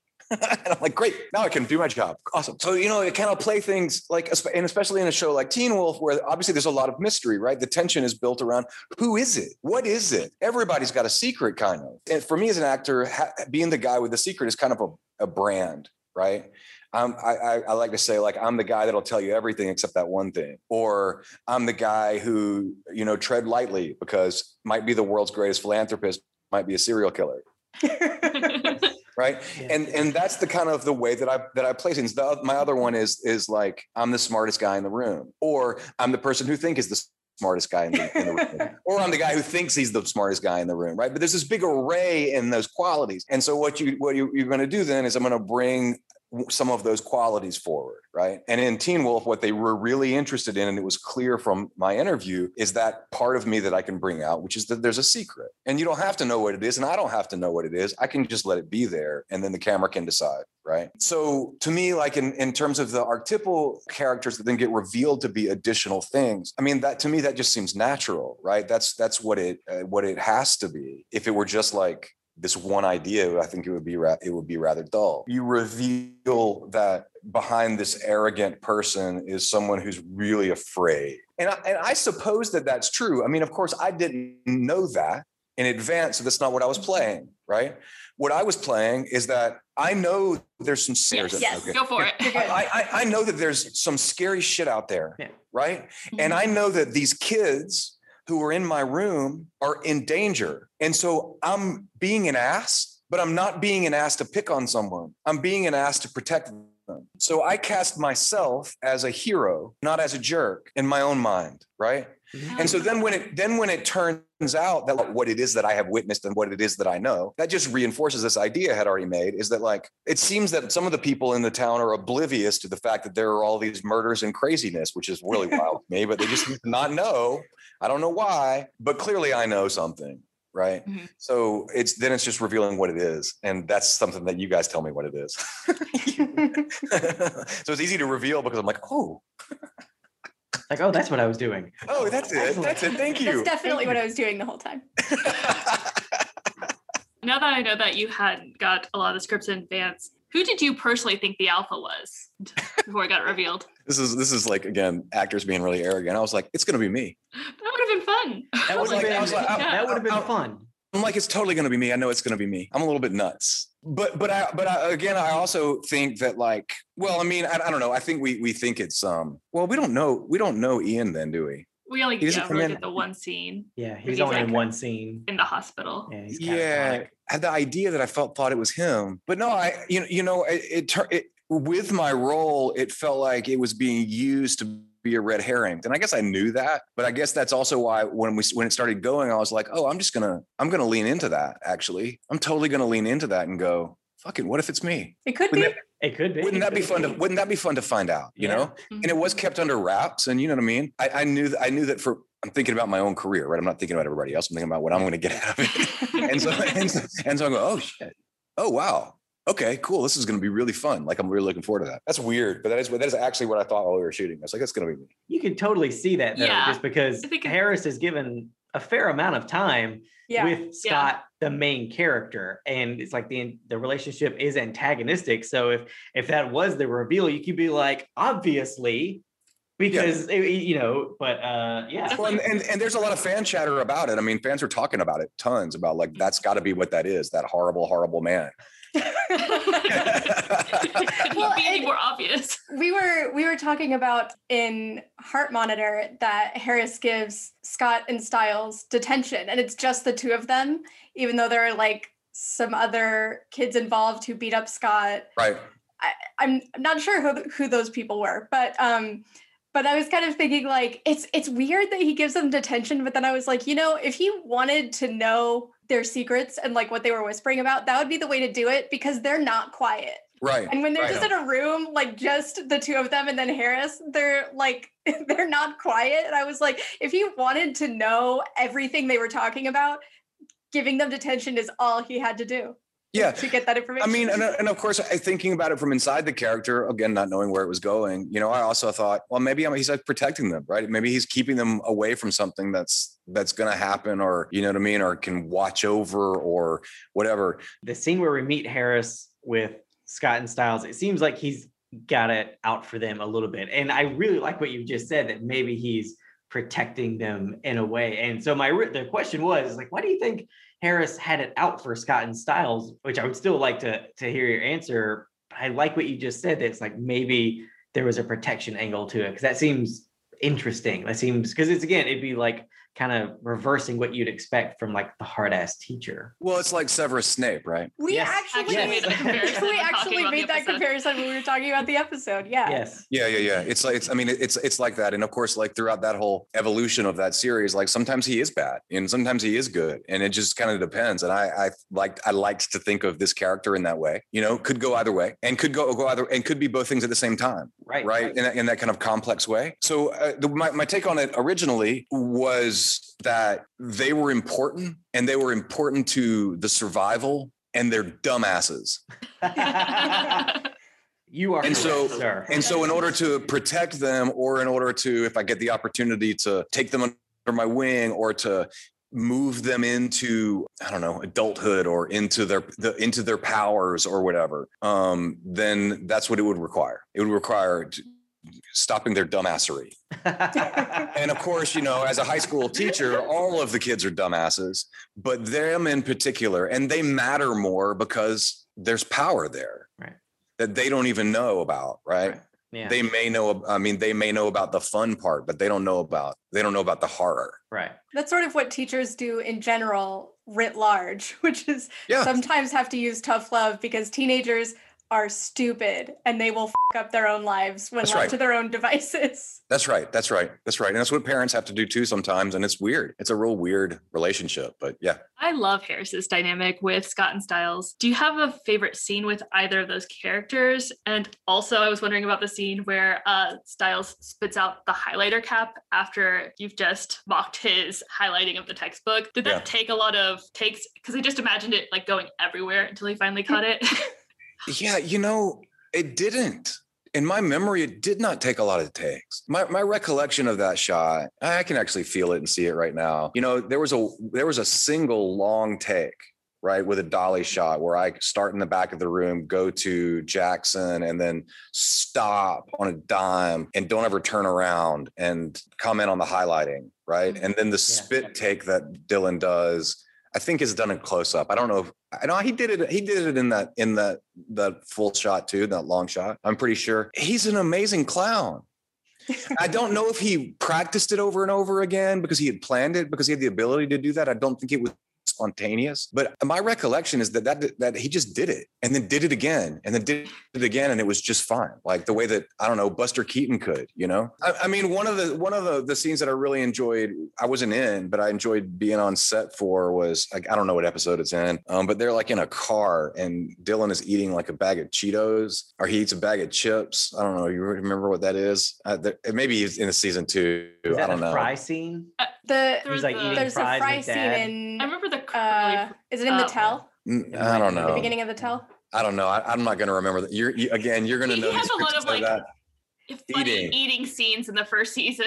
Yeah, Yeah, he yeah, a yeah. lot that first season. He, he does Yeah. some food related comedy all, repeatedly. all the time. Well, this is the one that I witnessed and I saw. I, I don't actually recall it from the actual finished finished product. Um, you know what I mean? But I remember being there going, "You're you're really going to eat this whole thing in this one take. You're going to have to do that a lot of times. That's really going to hurt." I feel like really it's gonna. I feel like it's got to be that one. Yeah, Okay, he all is right. like just stuffing his mouth with curly fries. And again, so funny, so funny. But wow, that'll that'll tear you up. It's a lot of food. It's a lot of food. So um, I would not do that today because then I would grow. I would immediately not fit in my costume anymore. so the teaser for this episode is Yeah. my all-time favorite of the first season. I love the scene where you are packing up your stuff for the day and you find the list and then the alpha is there behind you and we hear him speak for the first time and it's so good. And the scene is just all this great tension. It's played in so many just close-ups on your Oh, yeah. face where the alpha is turn around and look at me and you're like i can't I'm, i can't and it's so and he throws the desk next to you and all this. It's so good and it, it's so quiet for most of it and Yeah.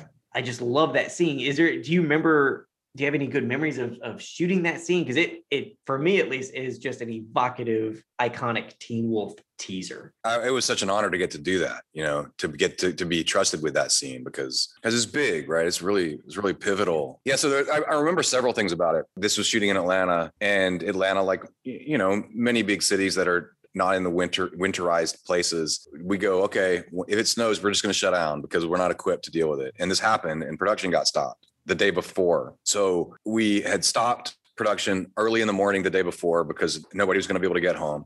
And then, of course, you got to re- scramble to get your days back, right? So the very next day, things were different, right? There was a different schedule. And I was already booked on another job that day right? Because I'm a supporting cast, so I'm not like in it all the time. It's you know you you have to you get booked in advance, and so I actually worked on another job that morning, which means they had already been in shooting. You know what I mean? I was like, I know when I can get there. I, I have a hard out. Mm-hmm. For this job as a voiceover thing, but it's I'm not going to be able to be there at top of day, and I'm not going to, you know what I mean. And they're like, "Oh, this is really hard," right? So I remember arriving on set and getting basically pulled out of my car and rushed into rehearsal and then directly into hair and makeup. They were pretty much set. They were pretty much yeah. ready, ready for me. So like I got no prep. That's one of the things I really remember about it. And then I remember also at the end of it, because I've focused pretty hard when I'm when I'm working, particularly on a scene like that. And sometimes that means sort of being in a kind of flow where I don't actually uh, I'm in the scene. I'm not necessarily paying attention to production. Where I, I remember the director going, "I can't believe you just did that." Like having just come directly out of your car you know what I mean, and and and and and gave that performance. Now, of course, that that sh- that scene took a pretty long time because he did a wonderful job with all the different camera angles. Right, there's extreme close-ups, but also that really high. It almost feels like a security camera angle. That's the beginning where it starts, where you always you just automatically know that something's not right. I, I certainly remember walking in and going, oh, I guess we're going to be working with a physical monster today because there was a stunt performer and like all the goop, you know, it's like, yeah. as opposed to, because you don't ever know, you don't ever know if the monster's right. really there or not. You know, you're probably going to hear the vo- voice of like script supervisor or the first AD who's reading the lines, which which is what it was, and they do not sound like the monster. So there's, and then you know the other thing. Well, there are two other things that I, re- I I particularly remember about that. I went to the art department and I said, "Hey, by the way, I can't draw," and they're like, "Oh." Sure, you can. You can just. I was like, no, no, no. You really don't understand. I've tried a lot, and I can't I just I cannot read my own handwriting. I can hardly draw stick figures. and he in this I don't remember who who it was, but he's like, "Oh, come on, just like do this." And I did it. He's like, "Oh, no, no, no, you're right. You're absolutely." Right. oh, no. so they had to make this stack of the things with just like a little bitty piece for me to like fill in. That if you notice, I like basically cover the things so that you, you don't see how bad I screw up the drawing. that was actually drawn for me. It's embarrassing, but it's the truth. That's the real thing. And then the other thing, you know, because because the production had been moved and because I wasn't necessarily prepared to go in and all that kind of stuff. I remember when they pushed in to to here, right? And then all of a sudden, um, hair and makeup's over there plucking my nose hairs out. why didn't you manscape for this? I was like, nobody told me you're going to stick the camera up my nose. You know? Why didn't you manscape? I, I was on. doing voiceover today. Damn it! This is not what I was supposed to be doing. No, I mean, I, but I don't. You know, nobody very rarely stick the camera in your nose. And then I guess the other component of that, because they got in so tight, was right. So the eyeglasses that I wore in the show were mine, right? There, I wear prescription eyeglasses, and and I remember when I came to set the first day, they were like, "Oh, can we use those in the show?" I'm like, you can they are what do you call it you know when they change they change into sunglasses i was like so it's going to be a oh, problem oh, yeah. outside and oh. uh, and you know their prescription so whatever I'm like no no no they're great they're great. So, okay yeah you're called right. And so when they, when they pushed in the camera operator was like they're both different prescriptions aren't they? And i said yeah. He goes what am i going to do? Like how am i going to focus on both of your eyes? It's almost impossible because they're different powers you know? But they did magic and it worked or it didn't and part of the reason why it's amazing is because my eyes are out of focus or i don't know.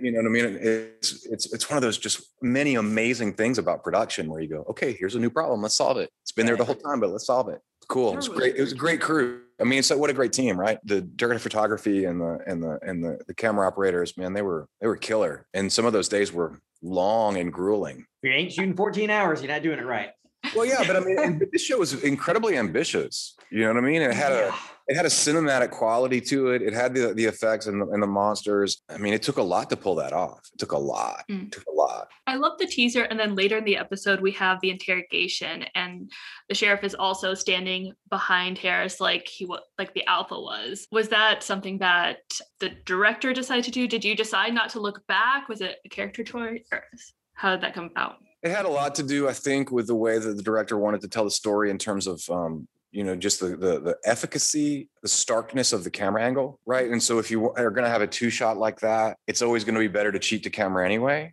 right? To you know because we're not doing an over the shoulder shot right? So it's not a conversation. But i also um, imagine that i don't know this because i wasn't in those meetings but visually it was intended to reflect the the the other scene you know so it has a it, it creates another layer of tension i mean you know maybe it's maybe it's Linden Ashby is, is the alpha you know what i mean there's who has the power but uh, you know otherwise psychologically speaking if i've got something to hide a good way to hide it is to not show you know not let someone see my eyes Assuming they'll be able to focus on both of them at the same time anyway.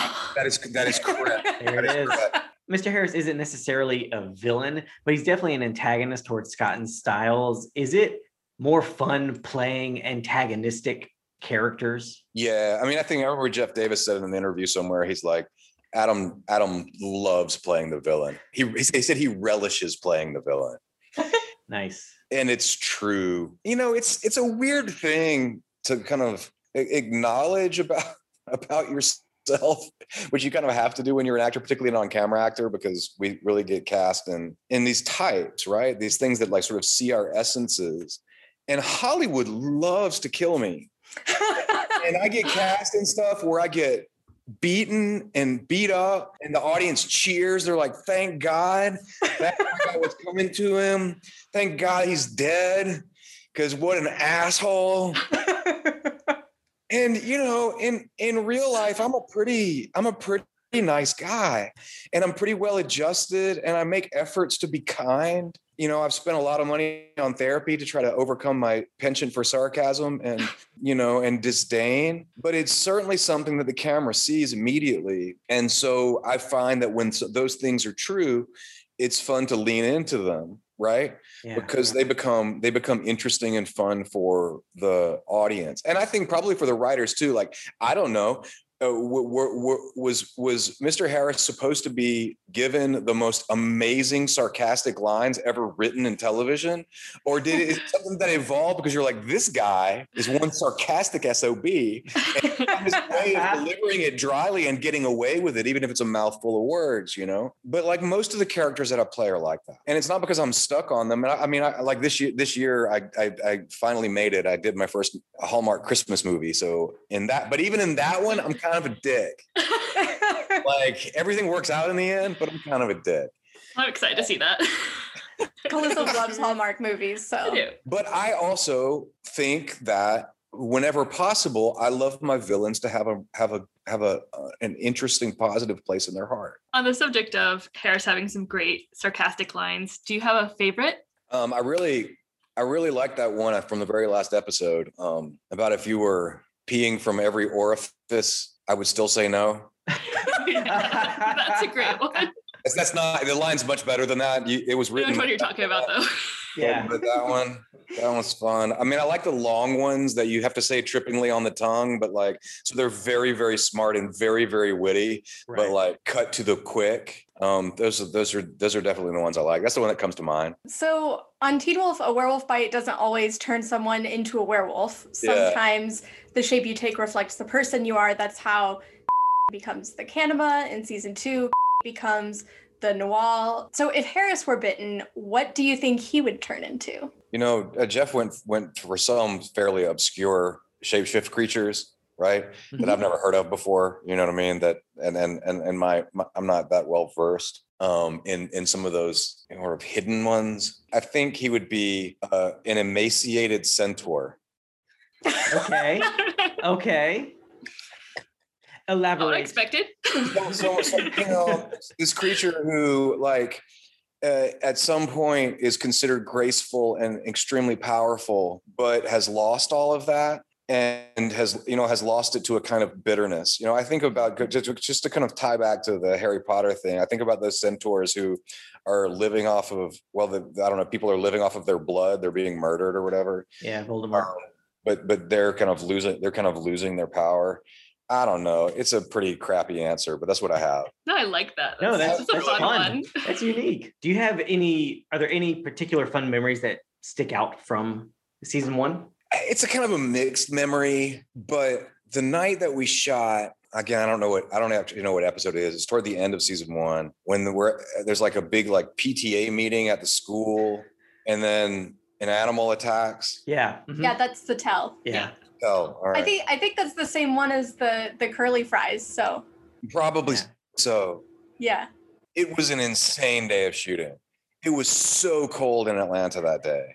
But of course, it's like, you know, a sunny California day, right? And I mean, I think I think I, I think I was on set for 20 something hours that day. Oh my God. When I got out of hand. But at the very end, what we're shooting is out in that parking lot where, you know, the amazing stunt performer who played played all, all of the wolves, who is now who now is the Batman. He is the stunt performer for the Batman, right? He's, That's am- awesome. he's amazing, right? That's cool.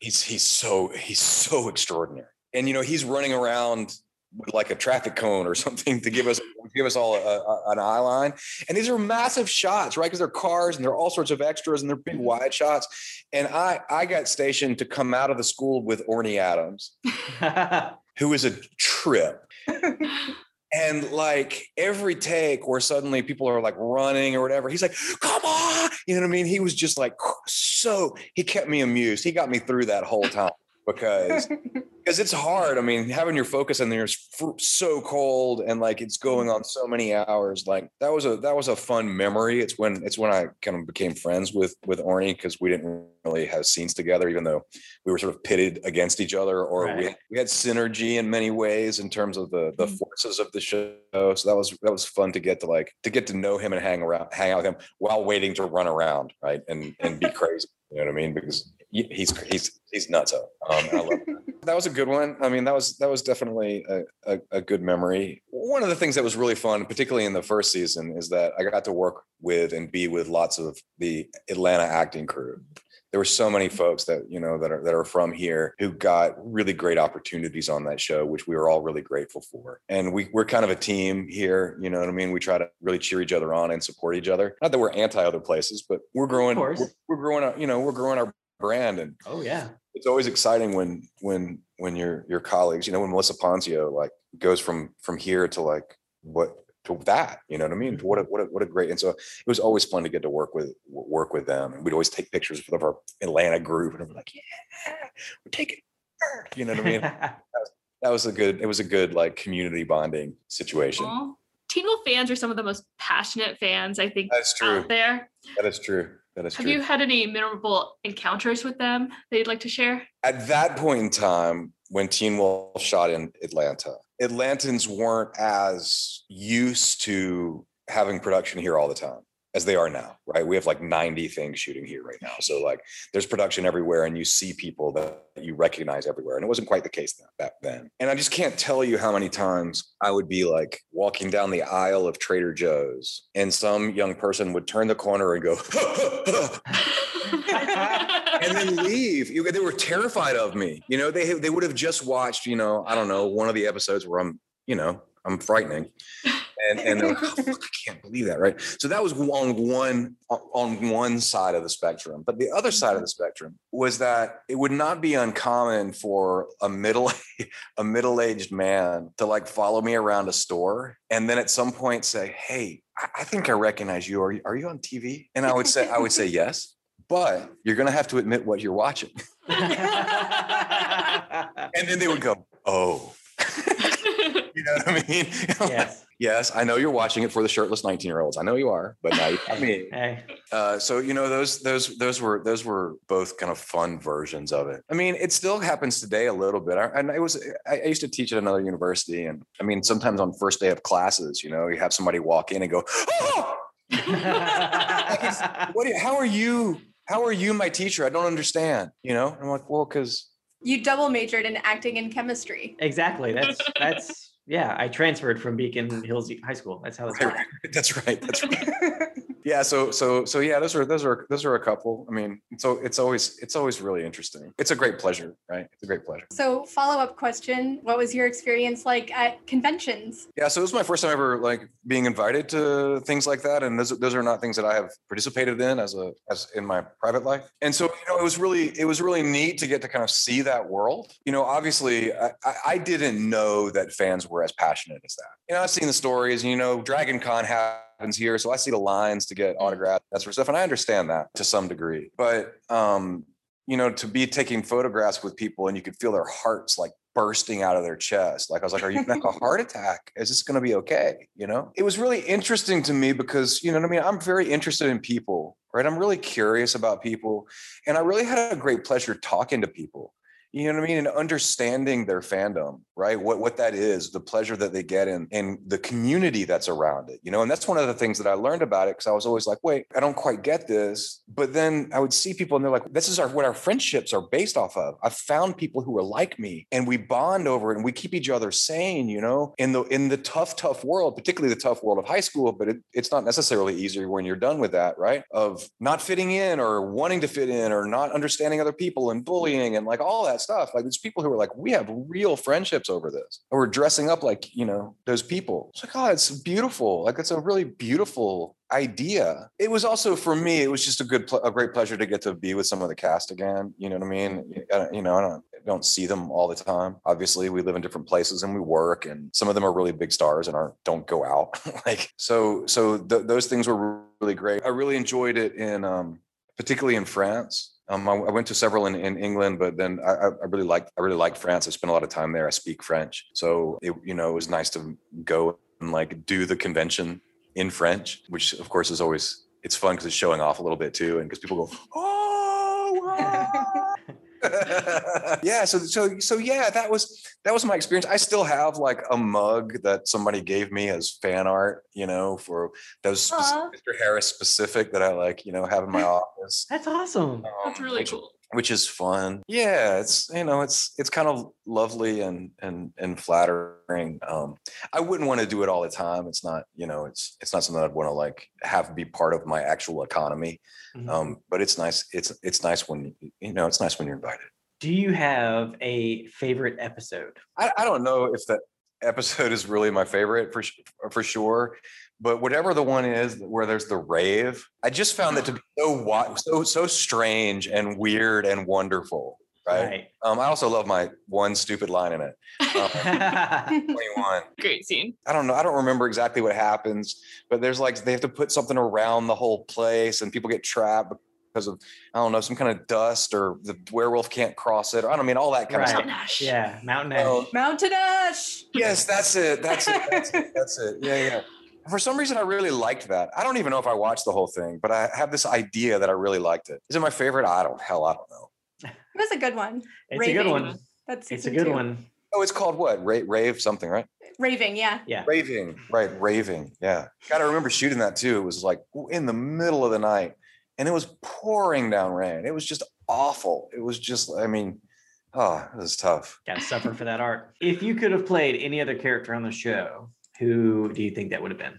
Well, I mean, I would have, I would have loved to play to play Deaton, to play the veterinarian. I mean, it would have really. It's, it's just such a, it's such a really neat role, right? Yeah. And it's one of those roles that like is so influential, but it can go anywhere, and you don't quite know what's going on with the person. You know, could be the world's greatest philanthropist, could be a serial killer, right? Um, and it has has all those twists and turns. You know, and, and I think it, it, I think that it makes sense. You know, it's a that's the character, one of those characters that's very knowing, has a lot of insight into what's happening, and like tries to assist or thwart or move stuff. I mean, I think I think that would be a, a character that I'd be really interested in playing, and I think that's probably why they brought me in to audition for it. You know, Gage Golightly's character. I don't remember her name, but that Erica. Yes. would be Yeah. fun for me. But I, particularly in the realm of possibility. Would have been hard to walk in those heels. I couldn't have done it. Oh, I can do that. Yeah, That's, she did it. Oh my god. that's, that's no problem. Do you have any recent or upcoming projects you'd like to talk about? You know, it's there's there's been a a, a delay in production. I don't know if you've heard about this. Um, yeah. Stuff is all stuff is only coming back online. We have a lot of stuff in production in Atlanta right now, so there's a lot of um, there's a lot of auditioning at the moment for some really interesting stuff. The next thing that I have that's coming out, which I, I play a small supporting role, but it's an awesome supporting role, is on uh, Hulu. It's a series called a limited series called Dopesick, which is about the U.S. prosecution of the Purdue Pharma for the opi- opioid crisis, and I play I play James Comey, so the former um, yeah. Oh, Wow. FBI. wow, yeah. At that point in time, he's Attorney General um, and gives the go ahead, and so it's a it's a really really fun scene with Peter Sarsgaard and a couple of other really fantastic actors. Um, and it's just a scene, but it's in a. I mean that that that shows that series is headed by Michael Keaton, and it and it's going to be. I think it's going to be really quite good. It's a it's a hell of a cast, and um, Yeah, I'm excited for that one. Yeah. I didn't realize you Yeah. were part of it, but yeah, I'm very the the it. scripts are really good. They're they're real they're really fantastic. Est-ce qu'il y a d'autres choses que vous voulez discuter? Oh, ça va. euh, je je sais pas. Mais non, pas vraiment, en fait. En fait, non. On, on a- Ok, d'accord. ouais, d'ac- d'ac, Très bien. Merci. pas de problème. We. So that's the extent of my French. Uh, Adam, thank you so so much for coming on and talking to us about the first season of Teen Wolf. We, I, I can only speak for Yes. myself, but I've had a blast. Me too. Absolutely. Thank you It's so been much. so great talking to you. Absolutely, my pleasure. And um, hey, everybody, thank you for making Teen Wolf such a success. Um, it, it does not exist without the fans, and uh, and we uh, love you all and appreciate you all. And I hope you enjoy watching the series again. All right, Wolfies, that wraps up the beta section for Wolfsbane, and now we're about to dive into spoilers, not just for this episode, but for the whole Teen Wolf series. If you want to stay spoiler free for all the excellent stories to come, jump out now, and we'll catch you next week. But if this isn't your first time in Beacon Hills and you want to hear more, don't move a muscle. Here comes the Alpha. What are you doing here? Visiting hours are over. And him, him. You're the one. who- Oh, and he's the. Oh my god, I'm gonna die. All right, Wolfies, we're going to jump back into our interview with Adam Fristoe for one final spoiler filled question. Here we go. How did you feel about Harris's death?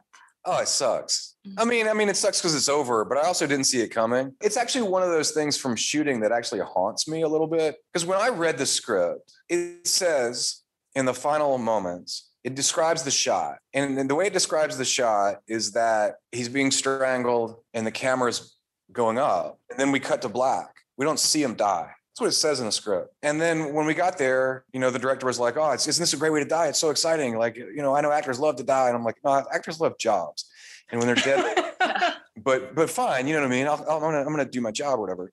And then he he he staged it so that the camera comes down, and then I we see me die. And the whole time I was like, I I need to ask him to shoot it the other way too, just so there's an option. Because I you know typically Jeff had talked to people before they died and said, Hey, this is coming up. You know what I mean? This has been a great run, whatever. And I did not get that talk. And when I was done shooting, and I had come in to do ADR for that, and then I was going to get on a plane and fly back to Atlanta and was going to be gone. I went into the office to see Jeff, and Jeff said, Hey, I saw the take.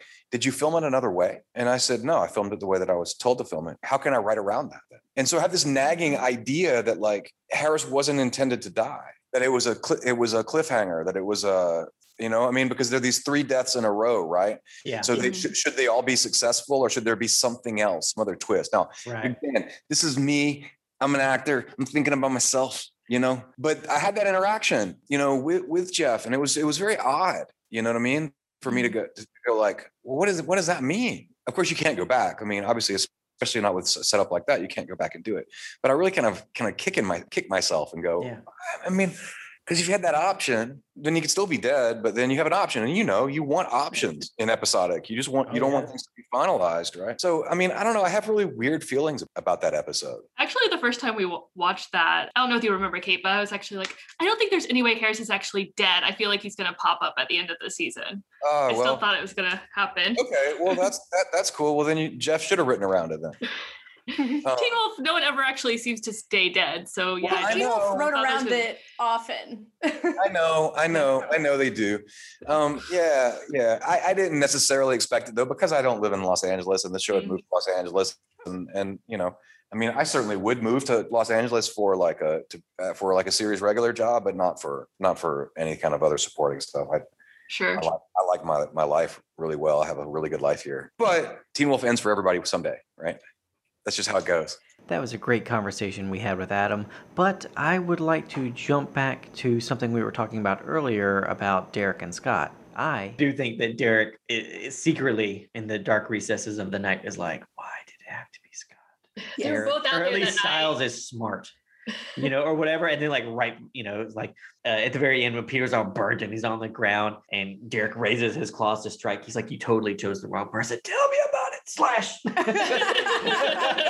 yes i think that's probably and not even just like an intelligence thing because honestly we've talked about this before scott can be smart Yes. Yes. the, no. the thing is he he has very myopic priorities yeah. and when something is at the top of his priority list, it will receive his full attention and an application of his capacity for intelligence. When something is not at the top of his priority list, he couldn't find two f- to rub together about it. And that's when he's going to say things like, he wants to make me his pet or whatever.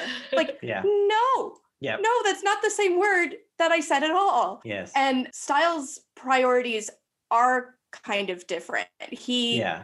to your point, Calissa, he thinks about what Derek is saying and asks follow up questions. Mhm. He Yes. wants to understand. He wants to know the information that Derek has about the investigation. He wants to know more about the fire. You know, I think it's very telling that in Magic Bullet, Derek tries to tell Scott that the Argent were responsible for the Hale fire that resulted in many deaths. And Scott's first reaction is, well, they must have had a reason. And Stiles isn't even present for that conversation, but he's the one that we see in the very next episode researching the Hale fire. Yeah. Right. He's grabbed the file that his dad brought home to work on and is just pouring through all the documents to try to understand what happened. Yeah. And that's without even having been present for that conversation at Beacon Hills Memorial. You know, he's the one that tells Chris, and he seems like so angry about it at the time. And we never get that from Scott. I feel like throughout the entire show expresses like remorse for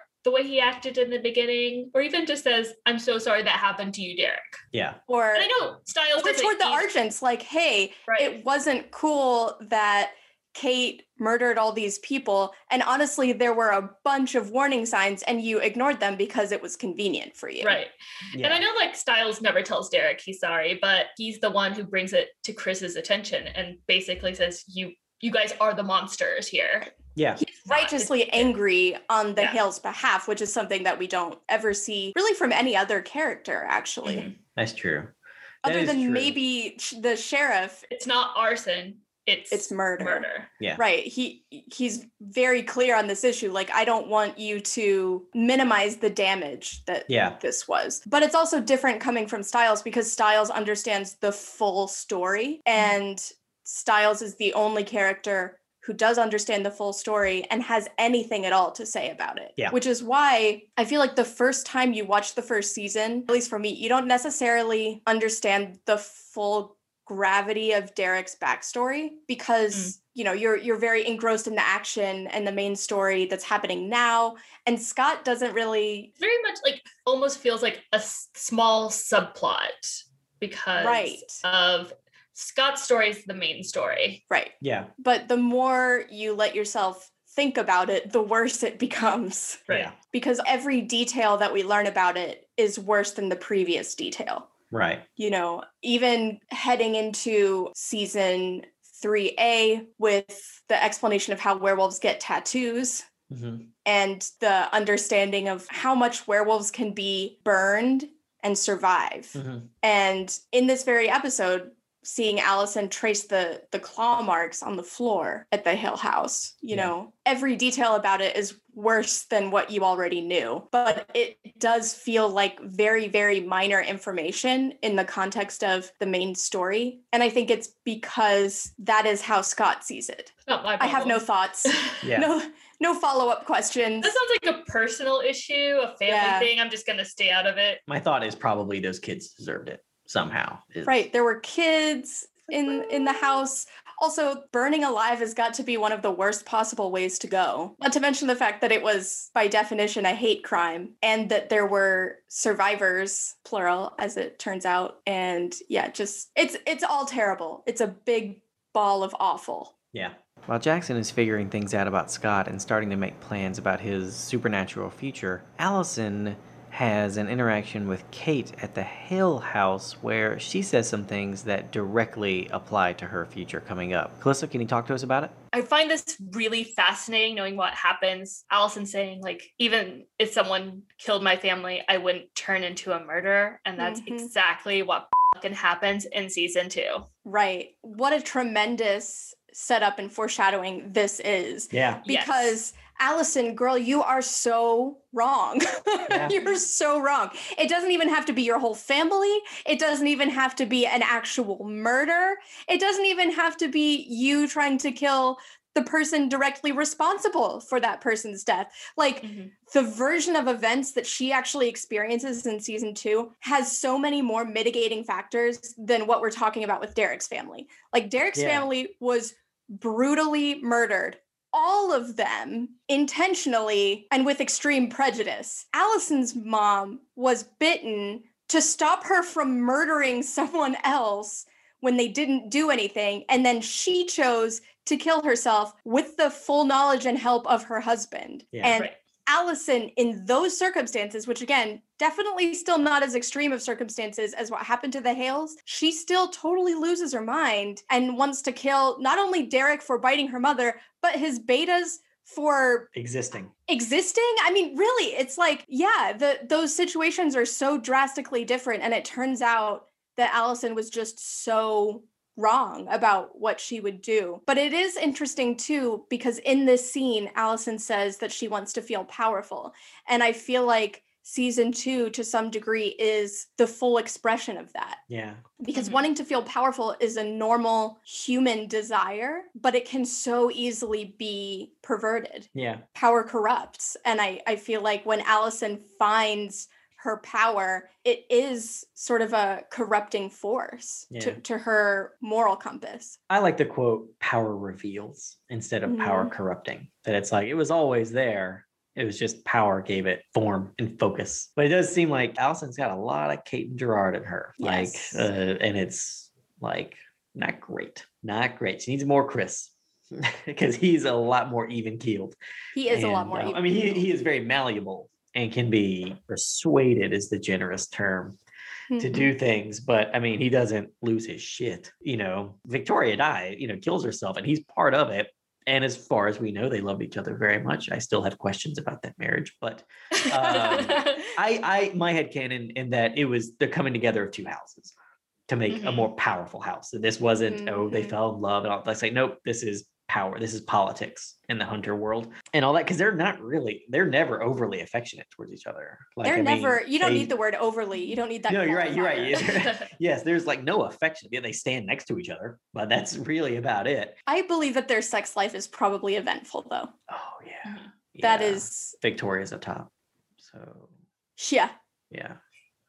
That's fine. That's okay. like when they arranged that marriage she was like do you peg good I love the moment later. I believe it's it's 3B because I believe it's before Allison's death, like really close to before, whenever she tells Chris that she's proud of him. I really love that moment because yeah, it shows that they've both grown so much. But yeah, she recognizes that was hard for him to like kind of leave the ways of his family Mhm. to Yeah.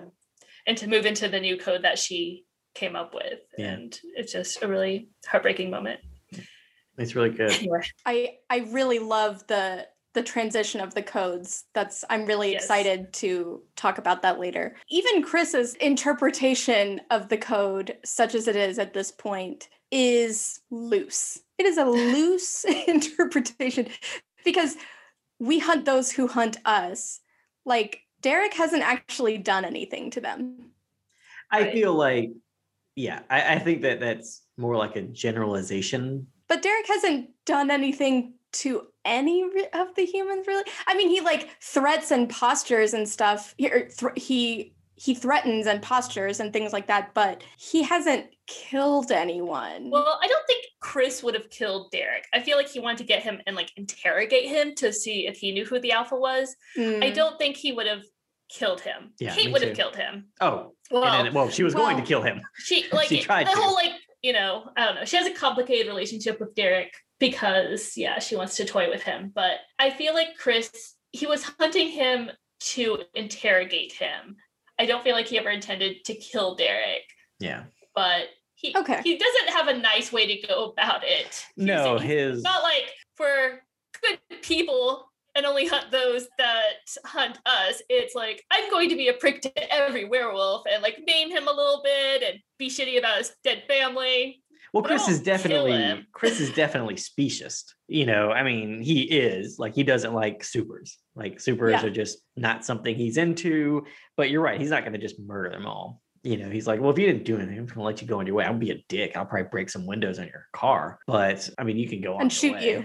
and shoot you. You're going to heal. You'll be fine. So, Kate, what do you think Beacon Hills was like when the Hales were in charge? I think that when there was a good alpha there, Talia Hale, I think shit was quiet. Yeah. I feel like because she really knew what she was doing, was good at being an alpha, and also came from, I presume, generations of werewolves, she kept things under control there. Yeah. Mm-hmm. There weren't hunters running around being crazy. There weren't other alphas coming into town biting people and turning them. Like none of that stuff was happening. It was peaceful. It stuff was under control. All of which, in this context, is to say that I think Derek could be forgiven for thinking like Beacon Hills is like a normal place. Like, yeah, there are werewolves here, but at least during his time when he used to live there, stuff was pretty normal. They had security cameras and police officers, as towns are wont to do. Yeah. and then once he comes back, I think it slowly uh, sinks in that, like, mm, shit has gone downhill since there was a stable alpha presence in Beacon Hills. Yeah. Also, as the series progresses, all police and security guards are murdered Correct. horribly. So it's just and like janitors. yeah. Janitors And who are only days away from retirement. oh, oh, janitor Slappy, you were days away from retirement. I hope that people were paid well in this town for being like security guards and God. everything. For you would have to be if I mean, how else are you gonna get people to come be a security guard at Oof. anywhere? anywhere. Yeah.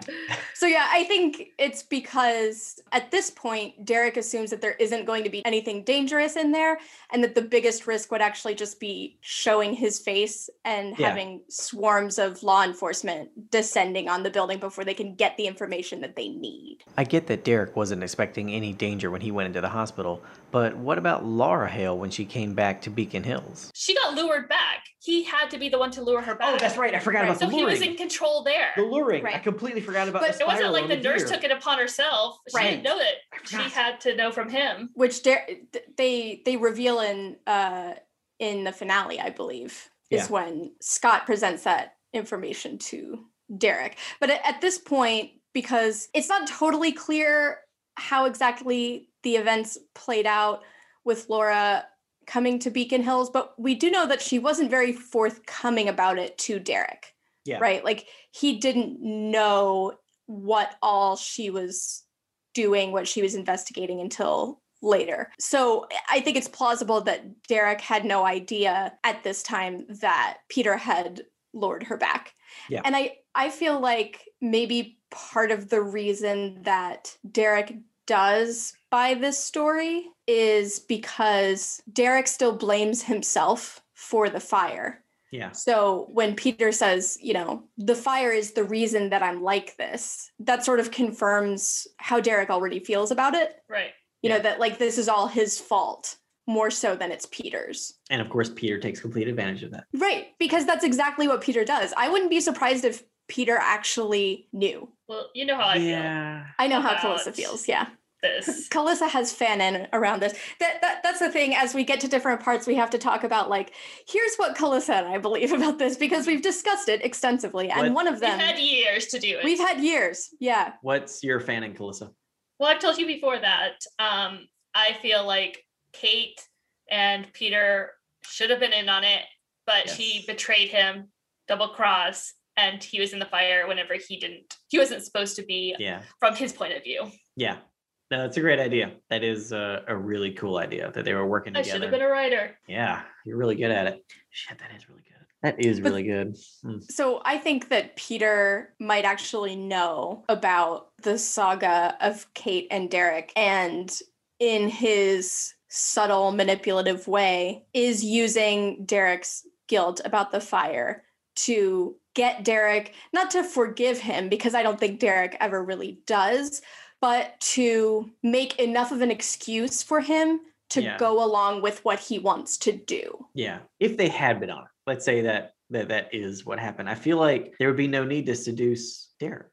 Well, I think that was just for fun. Because, I mean, she's attracted to teen boys. We have that. That is on She's record. attracted to vulnerable people. on record. I think she just did that for fun and maybe just to know, like, yeah, like more vulnerabilities, Mhm. like including Peter's vulnerabilities. Because, Okay. like, if they'd come up with time to set the fire whenever Peter wasn't in the house, she would then have to know when is Peter going to be in the house and be vulnerable so I can set the fire to include him. Which she does That's find true. out from Derek, because if you remember in the book, they talk about, well, and in Search for a Cure, right? They talk about how Wolf Moon has great cultural significance for werewolves. yeah. That, you know, they all come to, all the pack comes together, they celebrate. And so Derek is how she finds out about that. Because I still have trouble believing that there are such large gaps in the Argent's knowledge about werewolf anatomy and how that kind of stuff works. Yeah. However, I don't find it hard to believe that there are gaps in their knowledge about werewolves culturally because I don't, Mhm. they see them as animals. Yeah. Right. So they're not like,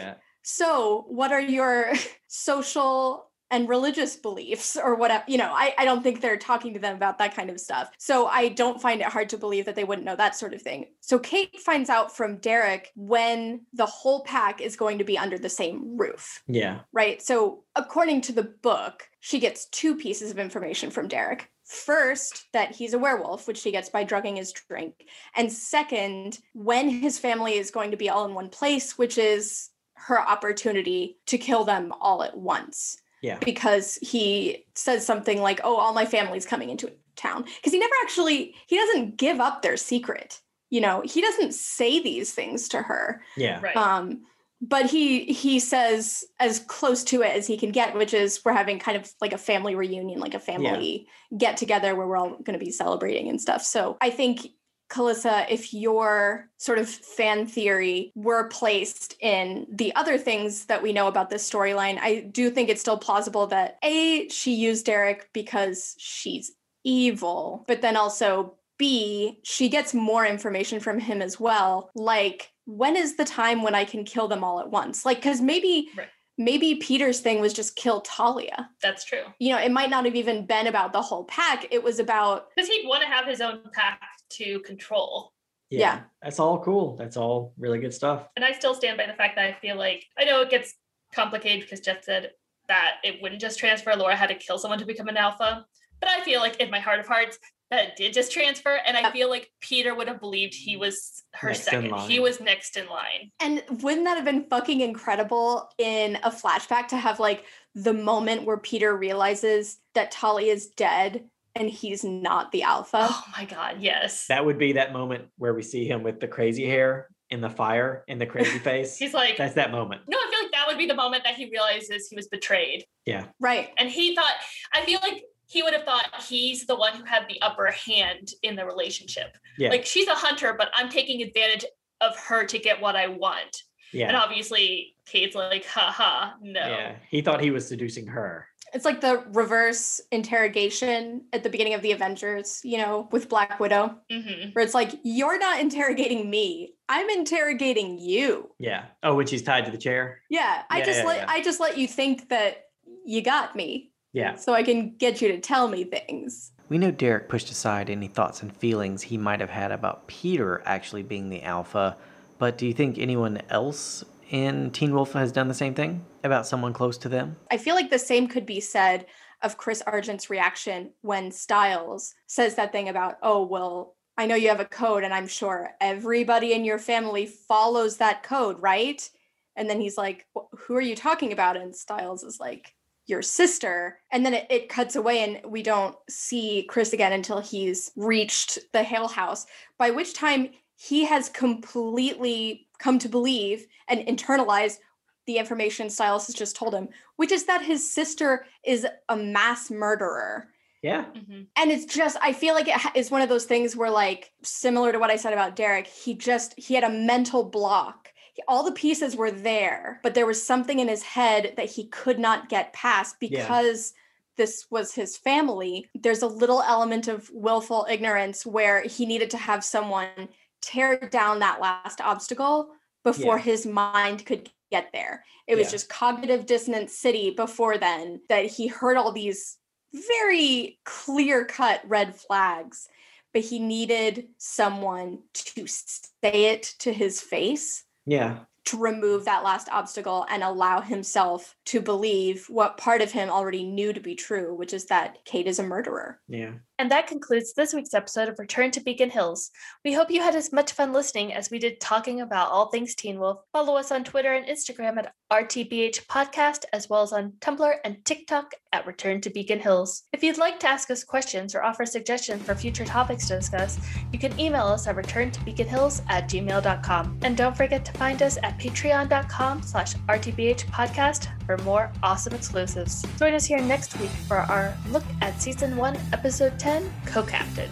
And for our wonderful talk with actor Melissa Ponzio, who played Scott's mom, Melissa McCall. Rate and review us on iTunes. Five star reviews get a shout out. Have a great week, and we'll see you again soon on Return to Beacon Hills. Dude, it's Beacon Hills.